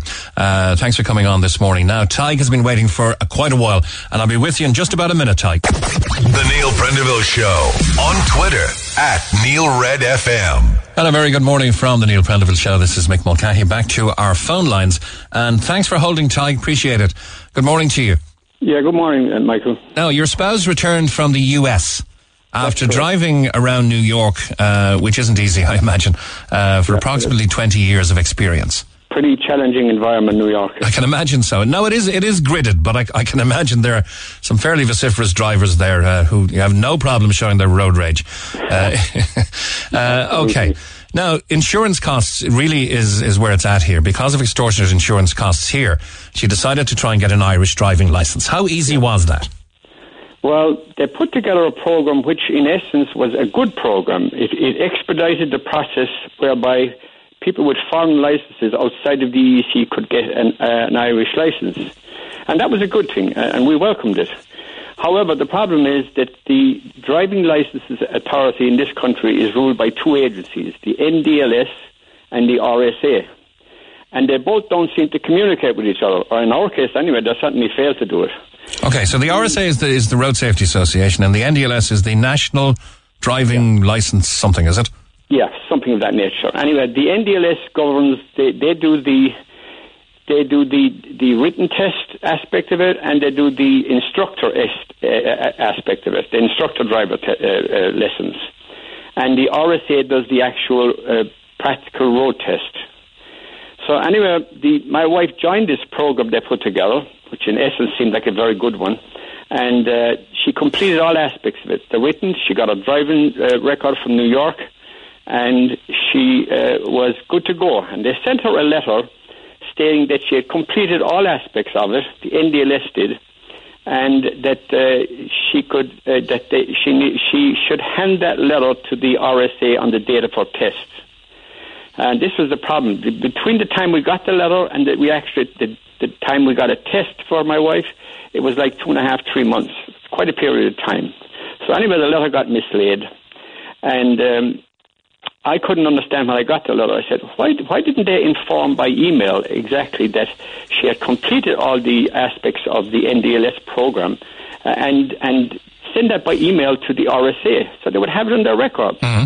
I couldn't understand in this day and age of instant communication, practically. So this is the reduced driver training program, and and this is streamline their process like any company would do, so that all both companies were in tune on the same page. Anyway, they didn't do that. So on the day my wife, uh, my wife got, uh, uh, uh, on the day of her test, we looked around for this letter because it had been so long since we got it. We we couldn't find it, and uh, so we downloaded a we went on the RSA website, and there, lo and behold, she put in her driving permit number, her name, etc., and she downloaded uh, a full confirmation that she was she had completed all aspects of the uh, driver training program, and that she was good to go. That she she she could now go ahead with her test. Okay. So we thought, well, this is this will suffice. This will be good. Um, How long did she have to wait for a test then? it was about two and a half months. Two and a half months to wait for a test. Yeah, that's why the letter got mislaid. So anyway, uh, I thought, well, this is going to do. This will suffice. The man, that the tester will surely accept this, you know, um, because he's an RSA employee himself. So on the morning of the test, uh, I left my wife at the test centre and I, I walked into Skibbereen where she was doing the test and I walked into a restaurant there. And, uh, this this is a little irrelevant maybe to you, but a, a gentleman joined me while I was there because the restaurant was packed and he was having his breakfast on the other side of the table. And, and anyway, I suddenly got a call from my wife, and uh, she was in tears, saying how the tester was very abrupt and rude with her. Uh, and dismissive, and that uh, he demanded to see the letter from the NDLS. So my wife said she couldn't get it right now, but if necessary, uh, could he, she not take her? Could he not take her for the test, and she would go home and get the letter afterwards and bring it back to him? She would find it. He said no, she didn't want that. He wanted the letter right now. So she said, "Well, you have a computer on your desk there. Uh, you can download." What we ourselves have downloaded, and you can see that we're, she's a bona fide candidate to do the test. It's not a problem. It, it has been okayed by the RSA, your employers. So he said that that's not my job. Um, so at this stage she was in tears. She said, "I have a downloaded copy version here. I'll give it to you." Wouldn't accept that either. So there was simply no, no, no. We couldn't engage. She couldn't engage with this guy. So that's why she called me up in tears. So I went up and I waited for the gentleman. And lo and behold, that was the same gentleman that went for breakfast that was opposite me below the restaurant. Wow, okay. that's maybe not here or there, but anyway.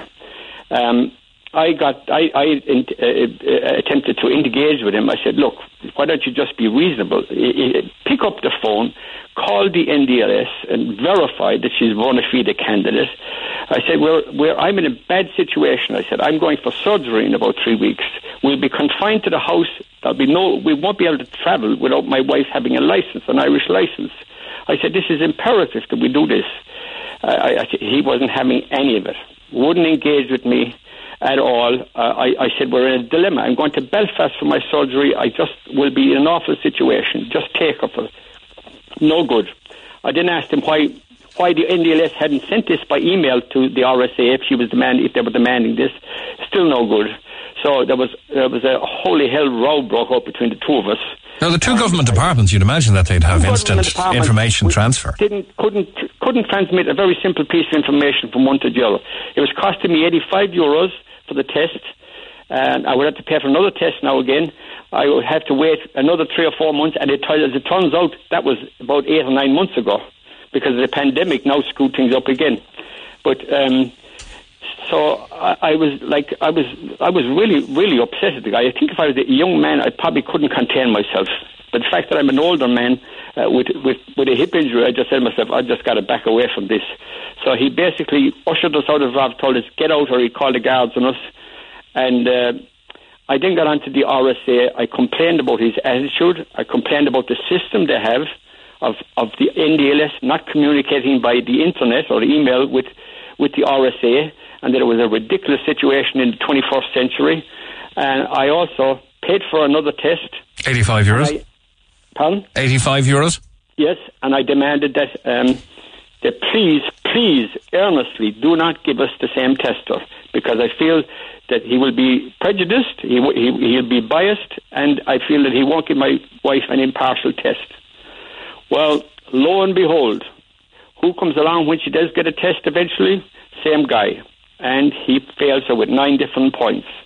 Now, obviously, she's good enough to drive in New York, but she can't negotiate Skibbereen successfully, and she failed the test anyway. You're going to have to And, take uh, it to a, a different we- testing we- centre, maybe. pay- we paid for another test again, but it has left us confined to our home, uh, Michael. We can't go outside because I'm I'm recuperating from my my my surgery was delayed.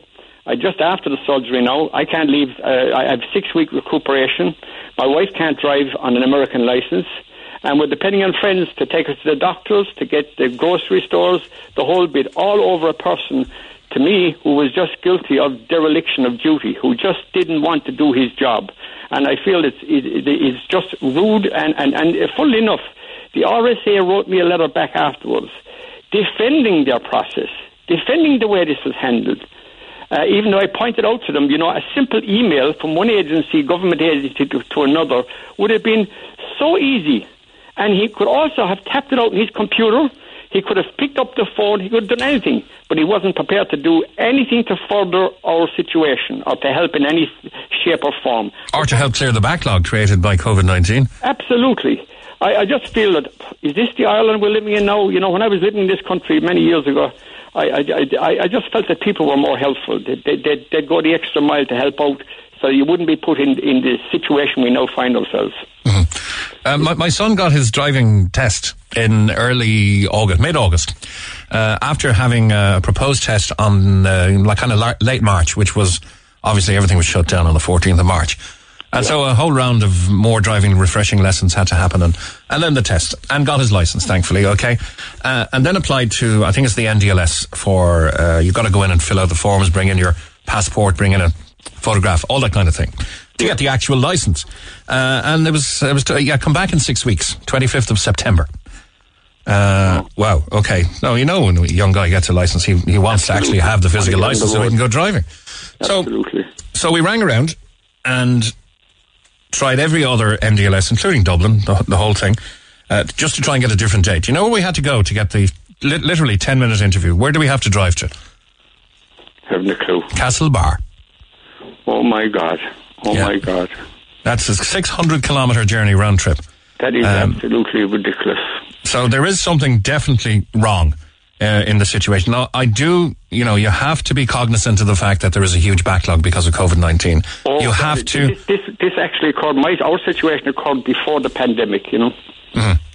Oh, did it? Okay, I'm sorry, okay. Yeah, yeah. But, uh, no, no, I quite understand the, the, situation now with the pandemic. All the all the parameters are after changing now. It's completely different.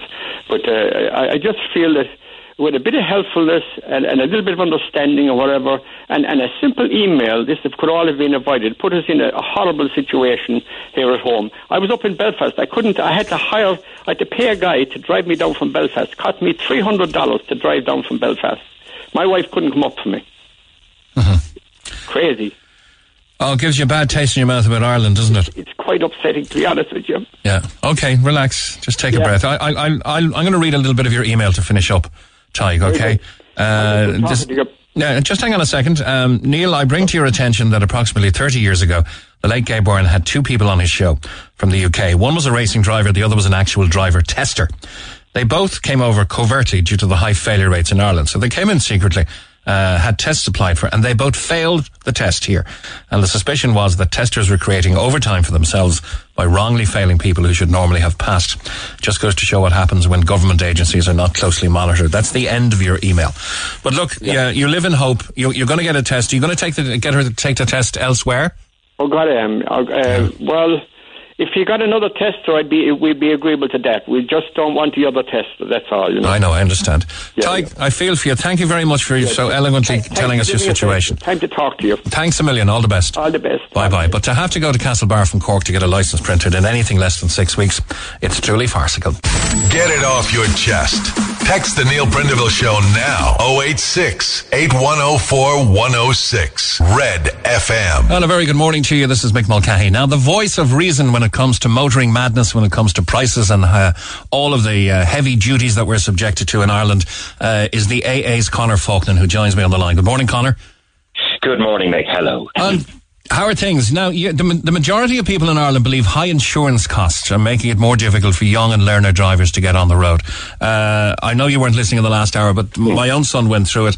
There's been a there, there was a, you know, obviously a cancellation because of COVID. Then the driving lessons had to be refreshed. Then the cost of the, of the thing. Then you can't get a license printed for six weeks. Yeah. I, had to, I had to drive to Castlebar from Cork to get the license printed. So all that kind of thing. It's not easy for motorists in general, but particularly for young drivers. How many insurance companies will insure a young 18 year old fully licensed driver now?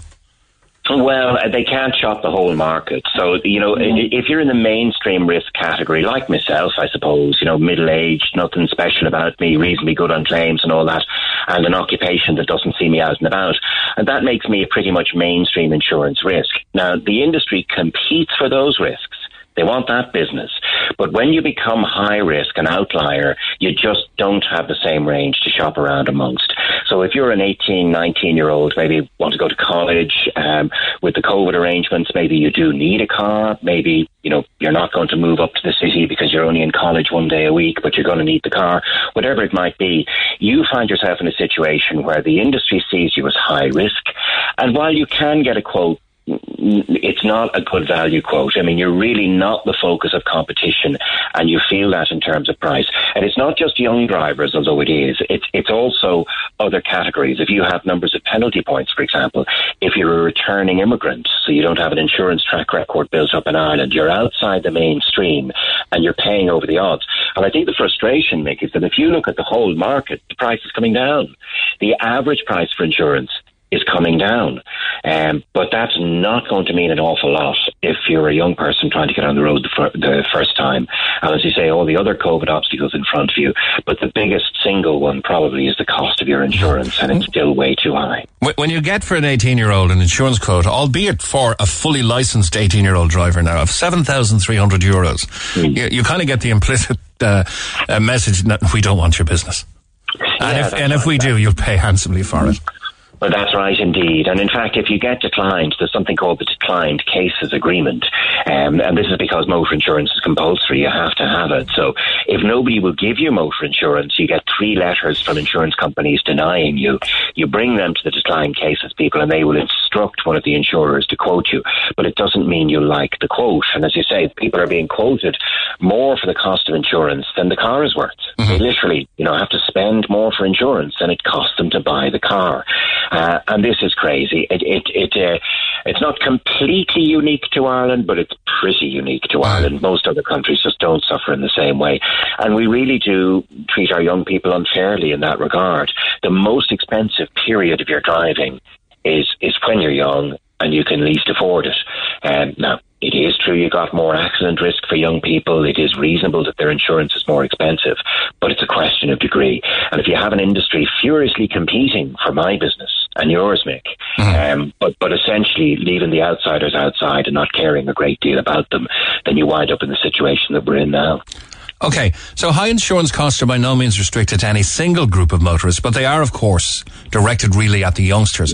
And is there a male female bias here? Is, is, is it easier to get for a young lady insurance than well, it is for a young man?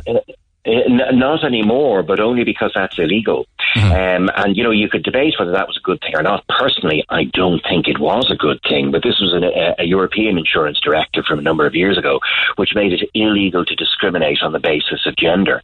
So there's no such thing as a woman driver anymore.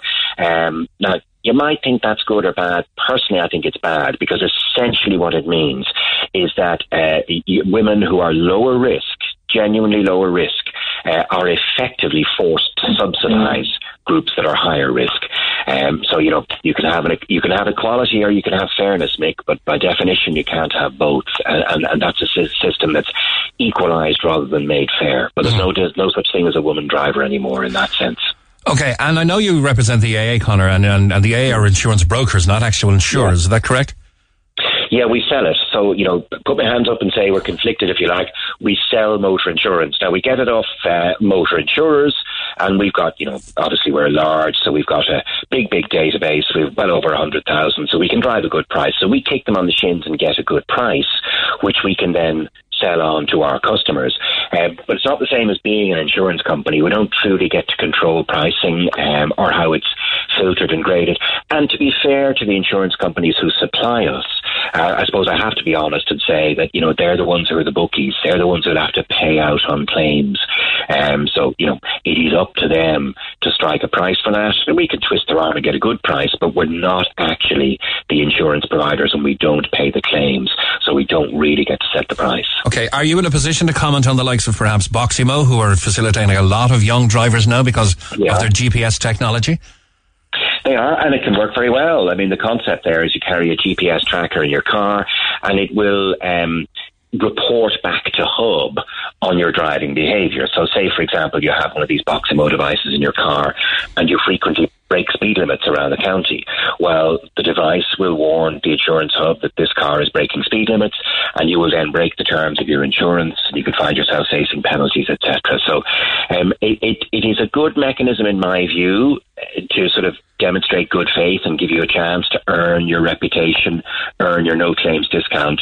Um, so I wouldn't put people off it, but um, you know it's it's it's it's rather pitiful that it should be necessary, um, and you know it's it a lot of drivers don't like it. I mean, there is something, perhaps it's an Irish thing. Nobody truly wants a tracker in their car following their movements. It's an idea that would put you off, wouldn't it? But if it's a way to get a reduced insurance price, at least for the first couple of years, that's mm. something many young people will, will, will go for, yeah. Okay. And uh, I suppose, you know, to play the devil's advocate on that one, somebody said to me, it's, you know, it's like having for my son or my daughter a, a fully fledged driver in the passenger seat. Mm, well, in a sense, I, I, mean, it's a permanent tracker, and it will report if you behave badly. And um, you know, it's been said before in civil liberties con- uh, conversations. You know, only the innocent, only the only the guilty have anything to fear. The innocent have nothing to fear. But you know, it's still an uncomfortable feeling. Nobody wants to be watched twenty four seven. There is a sense of privacy there. Uh, it it feels a little intrusive perfectly reasonable if it's what gets you on the road as a young person for you know if it's the only way to get an acceptable price and and it's and it's okay by you uh, then go ahead. I wouldn't warn people off it. But as I say it's inhibited in its popularity because we are human beings. We don't mm-hmm. truly enjoy um, signing up for that degree of close supervision unless we have to. Okay. In general, uh, Conor, how do you feel that the pandemic has served industries like yourselves, industries like perhaps mobile telephones, uh, industries perhaps like uh, satellite TV? People have had an awful lot of time to shop around. Yeah, they have. And, you know, some industries are, are coming through it better than others. And the AA is quite a diverse thing. I mean, motor insurance, yes. Uh, motor insurance sales are okay. Our breakdown service surprisingly busy. It's been busy all the way through. Now, we, we, we are doing free breakdown call outs for anybody who's, who's working in the health services in the front line. It bumps up the numbers a little bit. But, but despite what you hear, traffic and activity on the roads has continued through the COVID period. And it's actually very busy these days now, particularly in the cities, Dublin, Cork, Limerick. Uh, so that part is okay. Travel insurance, which we also sell, 100% wiped out. I mean, you know, massive, massive blow to the business. We also um, provide a quality assurance scheme. We inspect hotels. So, you know, a four star AA hotel, a three star AA hotel. We're very um, successful uh, at business inspecting and grading hotels. So it's almost like a Michelin star for, for what? For, yeah. for cleanliness yeah. or for? Well, yes, for, for, for hotels at the upper end, typically. So, uh, you know, AA will award four stars and five stars to hotels. So the, the best Irish hotels in, in Cork, in okay. Munster, in Ireland will be inspected by the AA. But of course, in the year that's in it, I mean, that just completely wiped out. We, we, we immediately told all the hotels we'd be we would make no charge this year, so we had no income from that business. So, you know, parts of the parts of the economy are are not unaffected, but are coming through smelling of roses. Other parts of the economy are effectively wiped out. Uh, if if I'm a broadband company, uh, I'm probably quite enjoying this. If I'm a hotel or a, or a city centre bar, um, or, or, a coffee shop, it, it, it's a disaster. So I think that the pandemic feels unfair just because it's so capricious and so uneven in, in, how it's hitting some people harder than others. And, you know, I guess we feel a little bit lucky for some parts of our business, but others are taking a big hit. Okay. And uh, in your, your own business in the AA, the insurance side has not been leaned upon to deliver more results and therefore not pass on the savings because of the other you, failing you or you know yeah, quiet for the moment you, elements? You sim- yeah, you simply can't. I mean, you you you, you can't um, get get blood from the stone. You have to realise the entire country, the entire economy is facing this pinch. So you know, our customers don't have any more money. And I, I would imagine even in you know the media industry, when you're engaging with partners and selling advertising, you know, you you you can't make one advertiser pay more because your income is challenged. We, mm-hmm. we just can't do that. So you know, a lot of us are having to manage and not to mention the huge disruption of getting people working from home and everything like that. But I'm, I'm I'm conscious we feel a little bit luckier than most, perhaps, and you know, resilient enough to come through it. Our core business pretty strong, um, but you, you know, I, I, I consider us lucky in that regard. There are other very well run, very well capitalised, superb businesses employing people in Ireland, uh, and they're facing just a massive challenge with this pandemic. Um, and you know, my, my, my heart, heart goes out to them. I think they do need to be supported, and uh, we do need to we do need to stick together if we're going to get through this. Yeah, I, I drove from Donegal yesterday, and um, the M50 was particularly busy. Conor, uh, there, yeah. there, there's there's four four tolls on the way. Patrick Pearse would turn in his grave. Now the Irish paint holes on their own roads. I also have a friend in the north who said, "No, we never want to be part of the Republic. We can drive on the Queen's Highway for free." Uh, and, and there is that. What about the oppressed motorists? Just a general comment from, if you would. The, you know, the motorists here paying car tax, VRT, which is completely intrinsically anti-European, and other uh, punitive taxes on fuel, etc. Well, it piles up because, uh, I mean, for generations, um, governments come back and they keep touching the motorists for more. So there's some legacy taxes there that are utterly unfair. Vehicle registration tax, in theory, a tax on the registration plate, in theory, and it's between 20% and 30% of the value of the cars. The reason why cars are so expensive in Ireland is VRT, and it's a scam, should never have been allowed in a single European market. It's a swizz, and they've kept it. And there's also massive taxes on fuels. If you spend uh, 20 euro on fuel, you're actually giving about 14 euro of that straight to the government in tax astonishing how much of it there is. And and the reason for this is that motorists are easy to hit. And the other thing that I think is a little sinister these days, like, is that is that government now are essentially using new excuses for the old taxes. Because now if you feel like extracting money from motorists because you need the money, you can just claim you're doing it for the sake of the planet. You know, you can you can say environment and that forgives you for kicking the motorist again. And this is a frustration, and more so because there are positive things government can do if they truly did care about the environment. Supporting electric vehicles, for example, you know, it, it, government ten years ago did a really good job persuading us to buy diesel. Buy diesel; it's a clean thing to do, said the government, and they gave us the tax incentives, and we bought diesel in droves.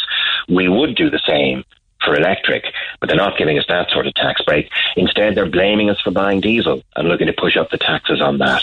So it, it's no surprise that the motorist gets frustrated at just being permanently looked on as the cash cow when government wants money, and then these days being insulted in the process as, if, as if we were environmental vandals. So it's it's it's pretty frustrating for the typical Irish motorist these days. Yeah, I'm aware as well as a parent, as I'm sure you are or will be, uh, that young people have to drive cars because they have to factor in the insurance cost.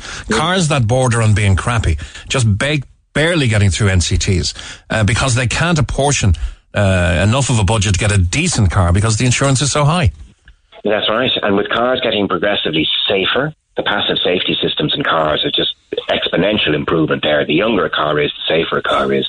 And also, if we do genuinely care about the environment, the younger a car is, the cleaner a car is by a mile.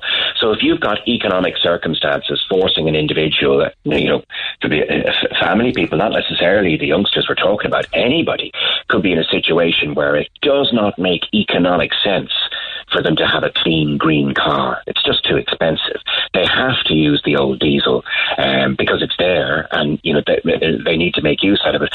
And hitting those people by pushing up the price of diesel, for example, is unfair in two ways. I mean, it, it, it's unfair to the individual who doesn't have a choice. You're just pushing up his cost of living. You're not solving the damn thing.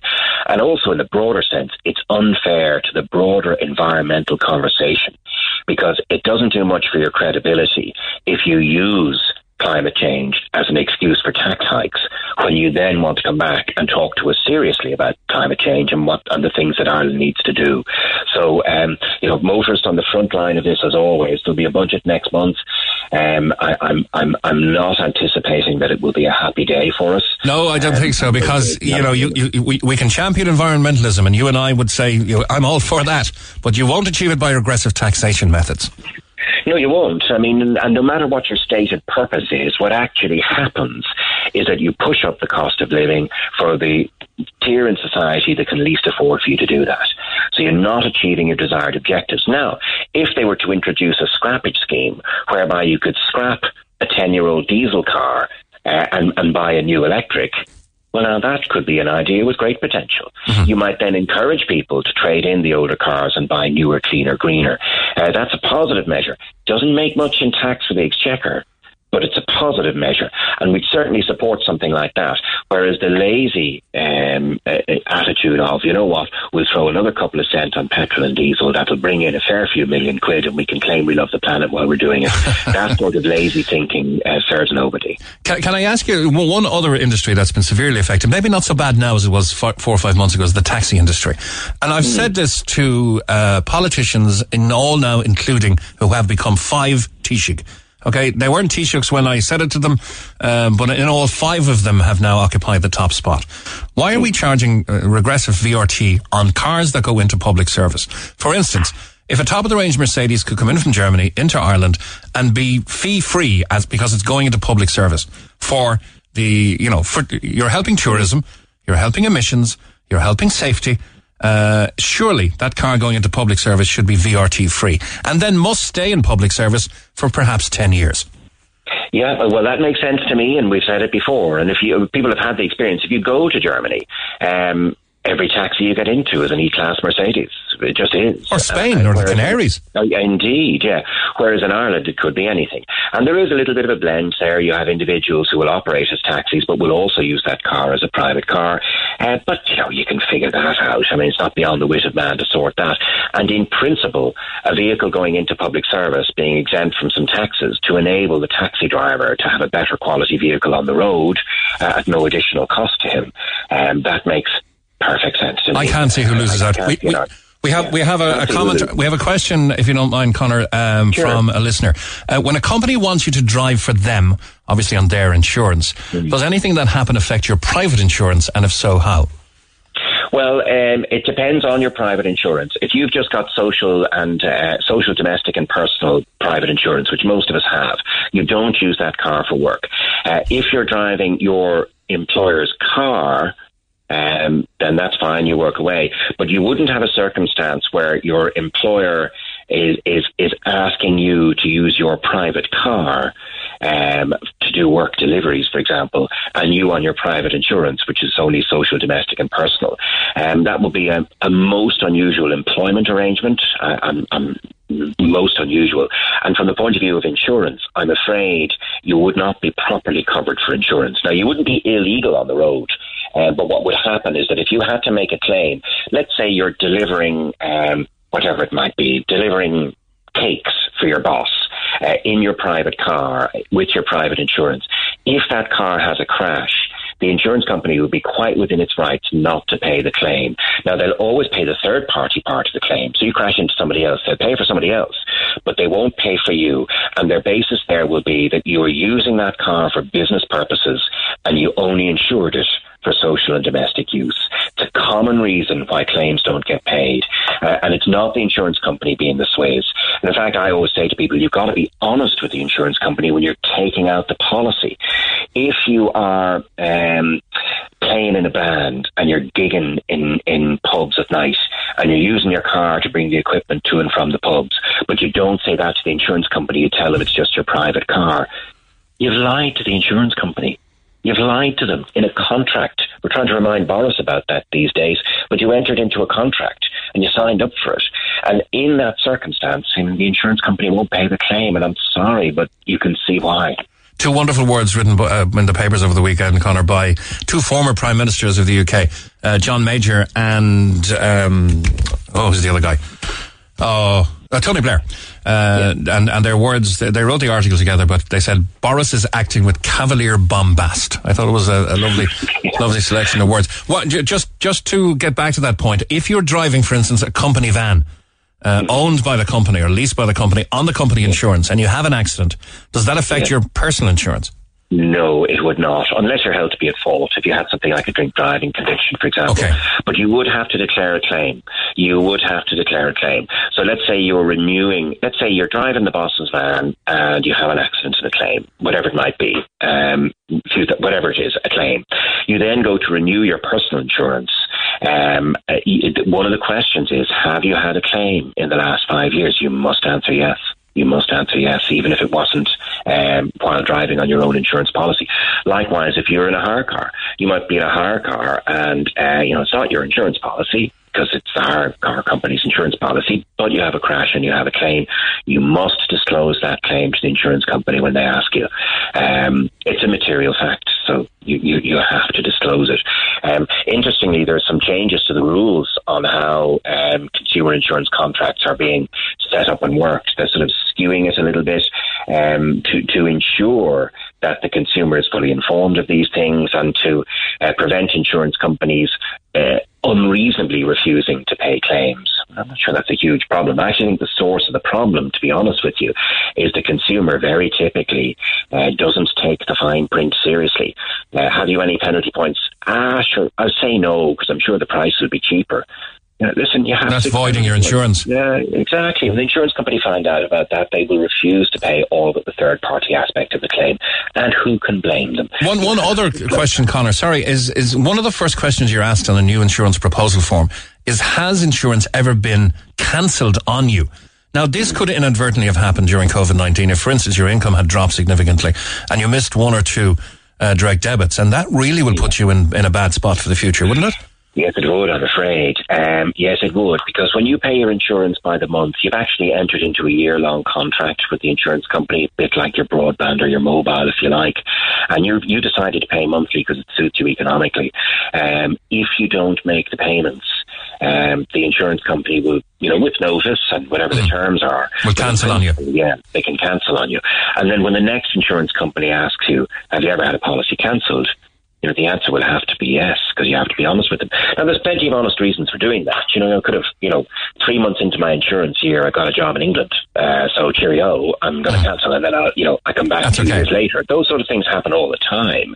But the basic principle to keep in your mind is don't lie to the insurance company. I'm keeping you very long, Conor. There's there's a caller asking if she's delivering from Meals on Wheels, a charity, for an hour a week. She's still covered. She is still covered, yes. She doesn't For need to declare something that. She is still covered for that, yeah. Now, individual insurance policies differ, so check the small print in your insurance policy. There may be an exclusion. Sometimes people will get a very, very cheap insurance policy. Look, I got mine 50 quid cheaper than yours, and then you look at it, and a whole load of standard extras like driving other cars, etc., are stripped out and removed. So you better just check that policy, the Meals on Wheels lady. You better just check her own policy that it doesn't have a restriction, but it would be unusual for an activity like that. That You, you know, you know what I find very handy, Conor, is that there's one person in the house that deals with the insurances, and it isn't me. That's the best way to keep it error free, isn't it? You're, you're the director of consumer affairs at, at AA Roadwatch, uh, Conor. That's right. Uh, you have, if I may say, become quite the Dermot Bannon of the consumer affairs industry. Has Oh, Vodafone or anyone come calling for adverts or anything like that? No. Well, uh, you know, I'm, I'm I'm a little bit busy with the day job at the moment. It's a very busy place, the AA at the moment, and COVID isn't making it any easier. But um, yeah, look, we do. This is what the AA does. We've been doing it for hundred years. Uh, sadly, I've been doing it for thirty of those hundred years. Um, but I, I'm still sort of um, part of the long-term legacy of the AA, rather than. Uh, so when I when I talk to you with with some depth of knowledge about matters insurance or matters motoring, it's it's it's not because I'm any sort of genius. It's because the 500 or so people that I work with in the AA really do have that knowledge, and uh, you know it's great to be able to do that for the consumer. Yeah, it's the voice hundreds of thousands of people, of course, will recognise because you're when you're holding. It's it's Conor Faughnan who's talking to you. Thanks a million, Conor. Always great to Thanks talk to you. Thanks. Bye bye. Conor Faughnan, director of consumer affairs at AA Roadwatch. It's eleven thirty. Call the Neil Prendeville Show now. 1850 104 106. Red FM.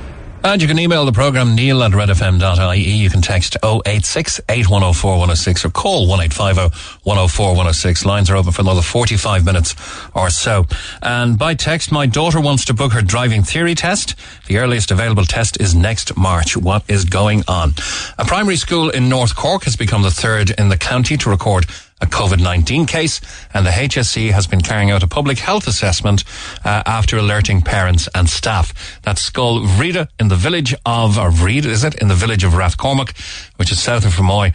Uh, they've contacted the families of over 400 children to say a case had been identified. I wonder in general, a couple of weeks in, how the opening of schools is going. We seem to be getting peppered with information, uh, or, you know, the peppering of, of, of schools that have had cases, have had closed, has closed classes, have sent pods home.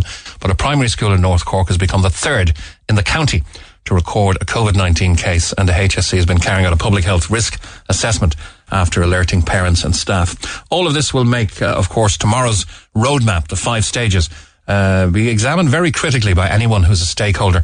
And I suppose we all are from a health perspective in what happens in the continuing battle against COVID. Uh, talking to my niece over the weekend, uh, and I said, how are you getting on at school? Said, oh, it's terrible to wear a mask from start to finish, all the way through. I said, what? Uh, I can barely wear one myself going into a shop.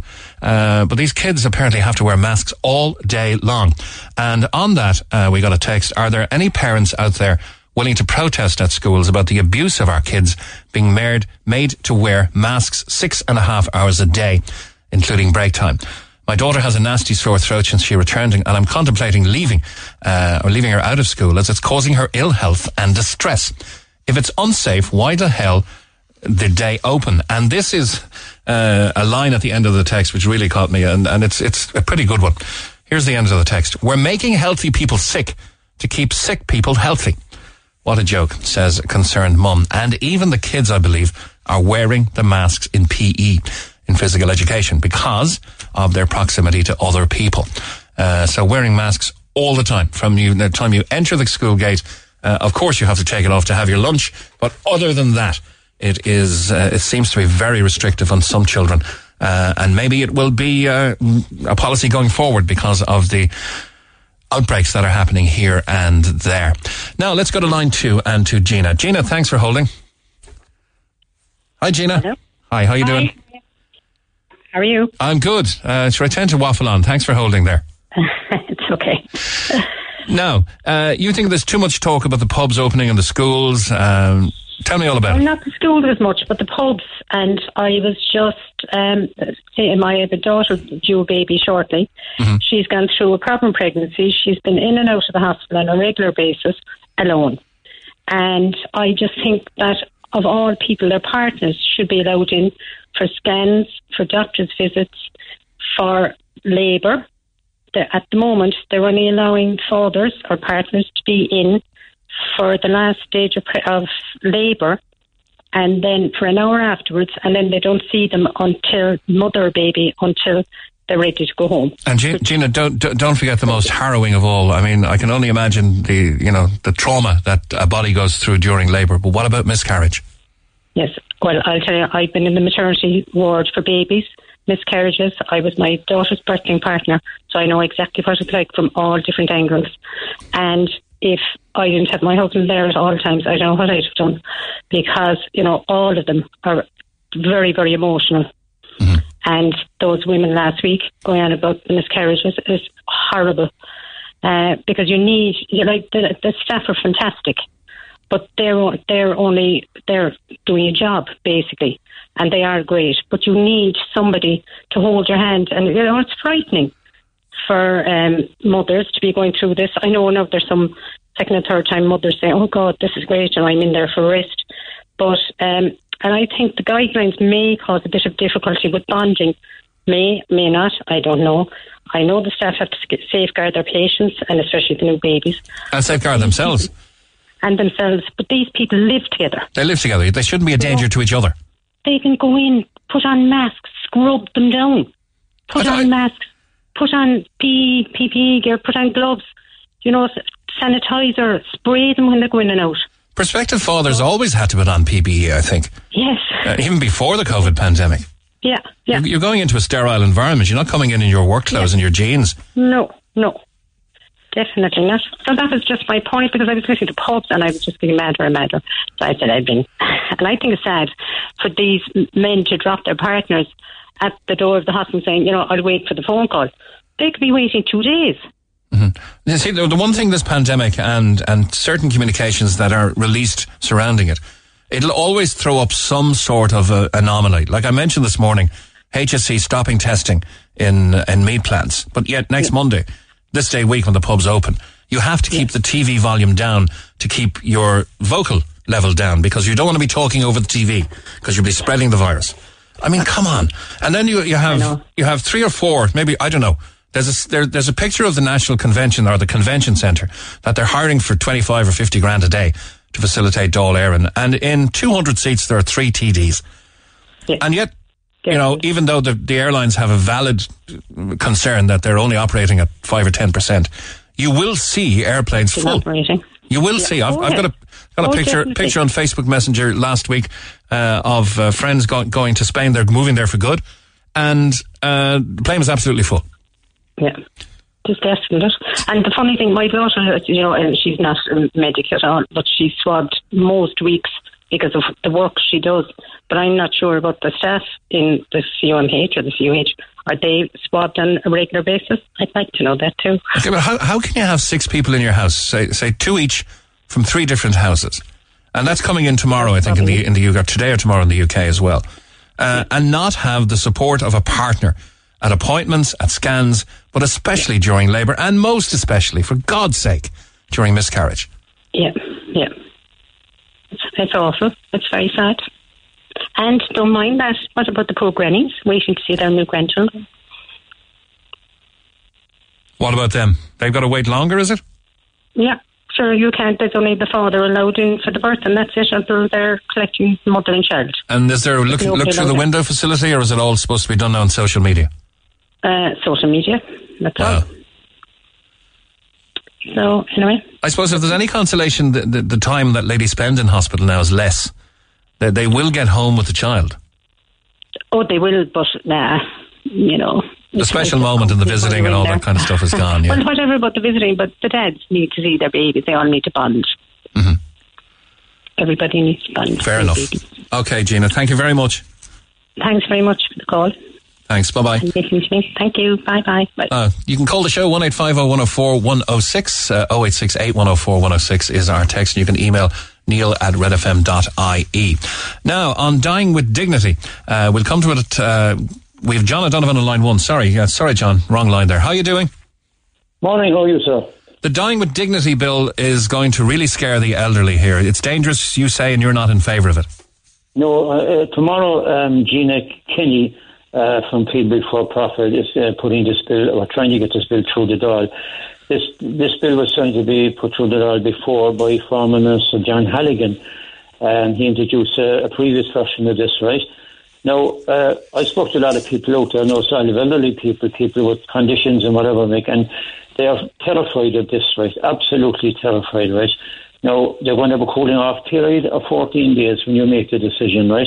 Now, we're told that it'd be very restrictive, that two medical practitioners, including one independent doctor, must agree that the person meets the criteria, right? Well, one of those criteria would be capacity. Yeah, yeah, this is it. But the, the whole thing about it, I mean, look, th- this to me is opening the floodgates because it dilutes, like, according to John Halligan, he said, like, and I'm quoting directly from uh, a piece in the Examiner on Saturday, he said, this will be a major advance, advancement for the social fabric of the country were this to get through. So a major uh, advancement for the social fabric of this country is making it legal for the kill people. That's exactly what he's saying. Now, Clifford did a podcast up there with Professor Des O'Neill there, and people can listen to it there, right? And he said, hold on a minute, killing people or death or suicide is not a pro- pro- pro- progressive or caring, supportive way. Now, in other jurisdictions, even if you have chronic uh, clinical depression, you can actually avail of this. Now, again, is this what my fear, Mick, is is this? We saw what happened with the Amendment. This can be extended out again more. This can be added to bits and pieces, put onto it, chip away at it, and eventually you will have a case. Maybe a person is suffering from long-term clinical depression, depression, and they will want to avail of this. And when you are clinically depressed, I mean, you're not in any position to make decisions on something as serious as this. This will terrify elderly people out there. I believe that you will have situations where people will have very, very long-term conditions and may be suffering for years, either in nursing homes where families are visiting every day, cared for at home, and eventually, like I mean, that the person could say, look, um, they're causing so much hassle in the family, and they're, you know that they take so much looking after that eventually they will say to their loved ones that, look, um, I want to avail of this. And I would be terrified for people out there. This is not the answer. We have a fantastic facility here in Cork, Marymount. It came up with Neil's discussion during the week, which, by the way, was a brilliant couple of programmes that he done on the state of the health in Cork City. But Marymount came up. Marymount is a five-star facility outside there, Mick. Right? They do wonderful work out there. They're absolutely fantastic, right? And they give people, because I've been out there with friends of mine that were dying, and they really give them a beautiful send-off. And right around the country, we have other hospices doing the exact same thing. We don't need to introduce a regime where it's legal to kill people. Okay, so let's let's be clear. Euthanasia and assisted suicide are illegal under Irish law, but depending on the circumstances, of course, euthanasia is either going to be regarded as either manslaughter or murder. And it's punishable by up to life imprisonment. This is what we're trying to change here. Or this is, this is what would be changed. Assisted suicide is also illegal. Attempting to commit suicide itself is not a criminal act. Um, but uh, Halligan said in 2015 the bill was inspired by the late Marie Fleming, who, while in the final stages of MS, took a landmark challenge to the Supreme Court on Ireland's legal ban on assisted suicide. She lost that battle, but the Chief Justice said, if I remember correctly in the case at the time, there was nothing in the judgment to prevent the state from introducing legislative measures with appropriate safeguards to deal with cases such as hers. Would it not be from a position then of mercy, John? Uh, that Well, you know, if properly controlled, this legislation could be availed of. Like any, of us, obviously, like there was a time you're quite right where if a person took their own life, it was deemed to be a crime. Now, how do you prosecute a person that's no longer here for something they've done and taking their own life? Uh, that astounded me that I would ever put down as a crime, right? But I mean, the thing is, look, if, if anybody wants to help a loved one there and on their way, they can do that. But you will then be, uh, when the autopsy will find out maybe that, you know, the person was in a position like you mean to take the tablets themselves or whatever, and they were assisted. Well, if a person wants to do that, they have the choice to do that. But then they will have to deal with the consequences when they stand in front of a judge. So that's a given, right? But to be introducing it and to make it legal, I think is the wrong way to go because I think we are we have already devalued life enough in this country, and are we going to devalue more now? Because I've spoken to elderly people, I've canvassed many, many, many doors, hundreds of doors in this town, and this actually came up, and people are terrified of it. Terrified. Okay, but let me put it to you, and once again, I have to be the devil's advocate when there's only one side of the argument being portrayed here, okay? yeah, yeah. Um, you know, people forget you should be entitled, after a long and dignified life, to a dignified death. And, you know, how hard is it to think that somebody's going to die and that their suffering is going to be prolonged? Well, well, you see, the thing is, this is why the hospices were founded first ever, and they do fantastic work, uh, which I previously said, like Marymount or Seismic, right? And, I mean, this idea, like, I mean, that they can't control the pain, well, they can. I mean, you speak to any any professor involved in, in any of the cancer treatments, like, mean, they'll tell you that they always do the best they can for people, right up to the end, and they give people a dignified death. But I don't think, uh, as I said, in introducing something where the state actually makes it legal for to kill people. I, I, I'm just deeply uncomfortable with that, and many, many people I've spoken to are also deeply uncomfortable. So you would be fully against if the if the bill was legislated for and passed, right? It would, to my knowledge, it would give those with an incurable and progressive illness the choice to end their own life on their own terms. You're against that. Well, well, you see, it's the assisted part of it. I mean, you see, like, I mean, is that is that going to be included? Like, anyone can take an overdose of tablets themselves as long as you can do it yourself, or, uh, or whatever way you decide to end your own life. So you're quite entitled to do that. I mean, there's no one can stop you. That's not a crime. But it's where the assisted part comes in, the assisted dying, the assisted suicide. That's what I'm worried about because, again, as I said, uh, to me, we should have a referendum at least on that, Mick, right? Even though I, I wouldn't have much faith in the electorate, I'll be honest with you, but at least have it anyway. But I think they're going to have a problem even within Fianna Fáil, the major parties and Fine Gael, with this. Not every one of the TDs will be on board with this. Okay, Irish woman Vicky Phelan as well. Of course, she unearthed the cervical check scandal after being diagnosed with terminal cancer. Uh, she supports the Dying with Dignity bill, but she doesn't want to see it go to a citizens' assembly. Uh, she said, "I don't think it's something that should be voted on by a citizens' assembly, since the courts have said there's nothing to stop the Oireachtas from legislating. So the way to enact the legislature, uh, the legislation is open. Uh, you're against it even being discussed, John." Well, the fact is, to me, at least, I think the people of Ireland should have a referendum on this. Now, with the greatest respect to Vicky Phelan and what happened to her and the other women out there was an absolute appalling disgrace, right? And there's one of the blackest days in the history of this country. But I don't want to see Vicky Phelan being used like as the poster girl for euthanasia, right? I don't want to see I don't think she's going to allow herself to be either. But let, let me finish with this. The, the, these are the words of uh, Vicky Phelan. I quote her here now. I'd like to see this Dáil having the balls to deal with this bill and to vote it through to give people like me the option of dying with dignity at home here in Ireland. Uh, John, it's it's going to come up for more discussion. I'm sure we'll talk to you again about it. Yeah. But thank you for making your position so clear. Thank you. Thank you. Coming up on 11 minutes to, allow, uh, to 12 now. The Neil Prendeville Show on Cork's Red FM. Our phone lines remain open after midday. 1850 104 106. And this is Mick Mulcahy in for Neil for uh, two weeks, or Miguel Mulcahy, as, uh, as Brenda calls me. Good morning to Eilish. Hi, Eilish. Good morning, uh, Mick. Hi, how are you? I'm good. What have you got for us? Yeah. Ah, okay. Right. I was listening all last week, you know, and I love the show because at the moment now I'm not working full time. Well, that was, I tell you, that was a uh, heavy week. No wonder Neil is, needs a holiday. It was a heavy week. It well was, entitled to it. It was very poignant, heartbreaking. I listened to so many of those people's stories. It's just, and I have two stories myself, but I haven't time to put them together, you know, and this goes back um, maybe tw- 32 years, 20 years with my sister and my father. Well, why don't you put them together and get in touch with us? I Uh, will indeed, yeah, but I just don't have time. I know I'm, at, I'm, I'm not working, but I have to, what would I say? I have to. to consider your position and get the words right, I guess. And get the words right, yeah. I have, I have a lot of work done on Well, our it. door's always Okay? open here whenever you get that completed, okay? I'll understand that, yeah. Sure, I love Neil and I'm always talking to him. And Brenda, she's brilliant. But anyway, no, uh, the only thing I was saying there was, uh, as I takes Brenda, is that, you know, Christ, 30 years ago, I had my daughter and my, my partner was in with me, okay? No problem. What is the, you know, what is the big deal? They're living at home together.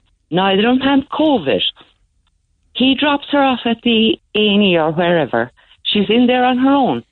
And then the only time he sees her again is when they're collecting the little baba to bring it home. It's just totally ridiculous when you see the protests in Dublin, the conglomerations on all the beaches in Ireland, and a dad can't go in and see his baby be born. That's the only point I wanted to make. Mhm. Not to mention golf dinners. Pardon? Not to mention golf dinners. Oh, golf dinners and all the rest of it. Like I've lost total, um, total, what will I say, uh, uh, respect for anybody, you know, in government or anything, you know. I'm not sure. Is, is, isn't the dad allowed in for the actual moment of birth, or the you know the 60 seconds? just that, about, just about. Just That's about, not yeah. right. That's not right. That's not right. Because the mom, you know, being a mom myself, you're anxious. You know, I know it's 30 years ago since I had my girl, but you're anxious. You want somebody there to hold your hand. And it was like, you know, I was listening to Neil last week, and uh, one story about my my birth was, uh, which was, you know, uh, I was so so tempted to ring in.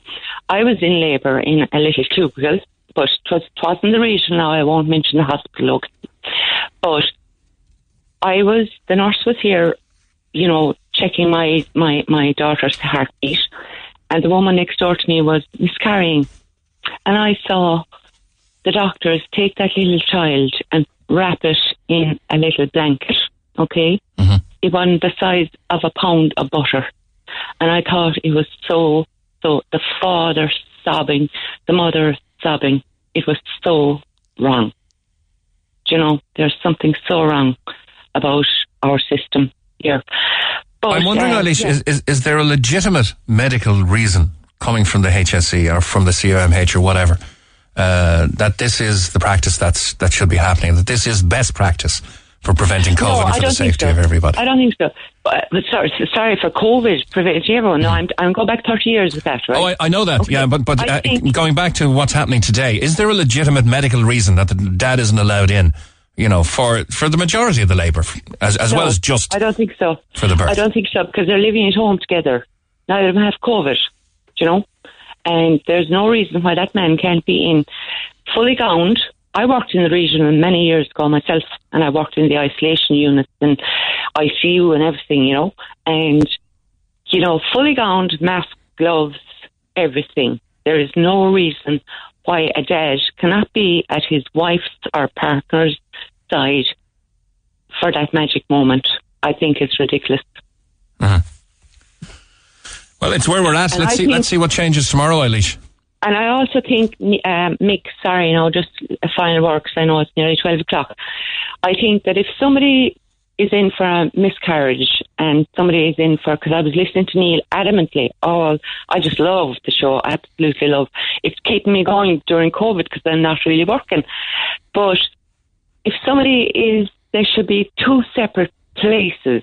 If somebody is miscarriaging and somebody is having a healthy baby, there should be two separate zones in the hospital for that because I saw it with my own eyes. You mean there isn't? I didn't know there wasn't.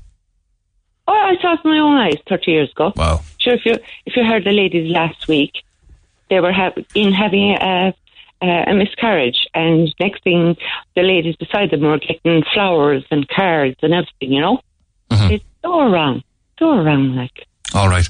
It's been great to talk to you. Thanks a million, Eilish. Um, you say to talk to you, Mick. I often, you know, and I, I love the show. I absolutely love it. And I will put my thoughts together because my father was horrendously abused in DOH 30 years ago. He, 32 years ago, he died. And I have a sister who is, she's fine now, but her story is something I even spoke to Micheál Martin about. Her story, I met him in Grand Parade one day. Well, it, it sounds as though the two separate stories individually need need, need stories, to be yeah. written properly and need to be given Yeah. need, Oh, to, need to be aired. And, you know, I even even just to do have- the right thing for them. Yeah, I have right. written. Yeah. All right. and thank you so much. Thanks, and. Thanks, Brenda. Thanks, Brenda. Up Brosna. Thanks a million. All the best. And that just about wraps up the Neil Prendeville show for this morning. But on Friday, uh, we spoke with Heather, who had booked her wedding at Castlemartyr Hotel Resort. Uh, and we had stated on the show that the hotel were contacted for comment. And we're happy to confirm now communication was sent to the incorrect email. And that's probably why we didn't get a response. The hotel has since promised to issue a statement in due course. We're happy uh, to issue that clarification uh, and to await the statement in due course from the Castlemartyr Hotel results. Sorry about that, guys. Okay, coming up on two minutes to 12, our lines remain open thanks to our producers Brenda Donahue and Seamus Wheelahan, uh, ably assisted Brenda Donahue. Oh no, it's Brenda Dennehy. Brenda, Brenda Dan Donahue was a, an old friend of mine on the Gerry Ryan show. Sorry about that. Brenda Sita Denahita and uh, Seamus Wheelahan, Emma and Mark as well. I'm going to be late for news. News at 12 is next. Thanks for listening to this Red FM podcast. Don't forget to subscribe and check out redextra.ie for more great Red FM content.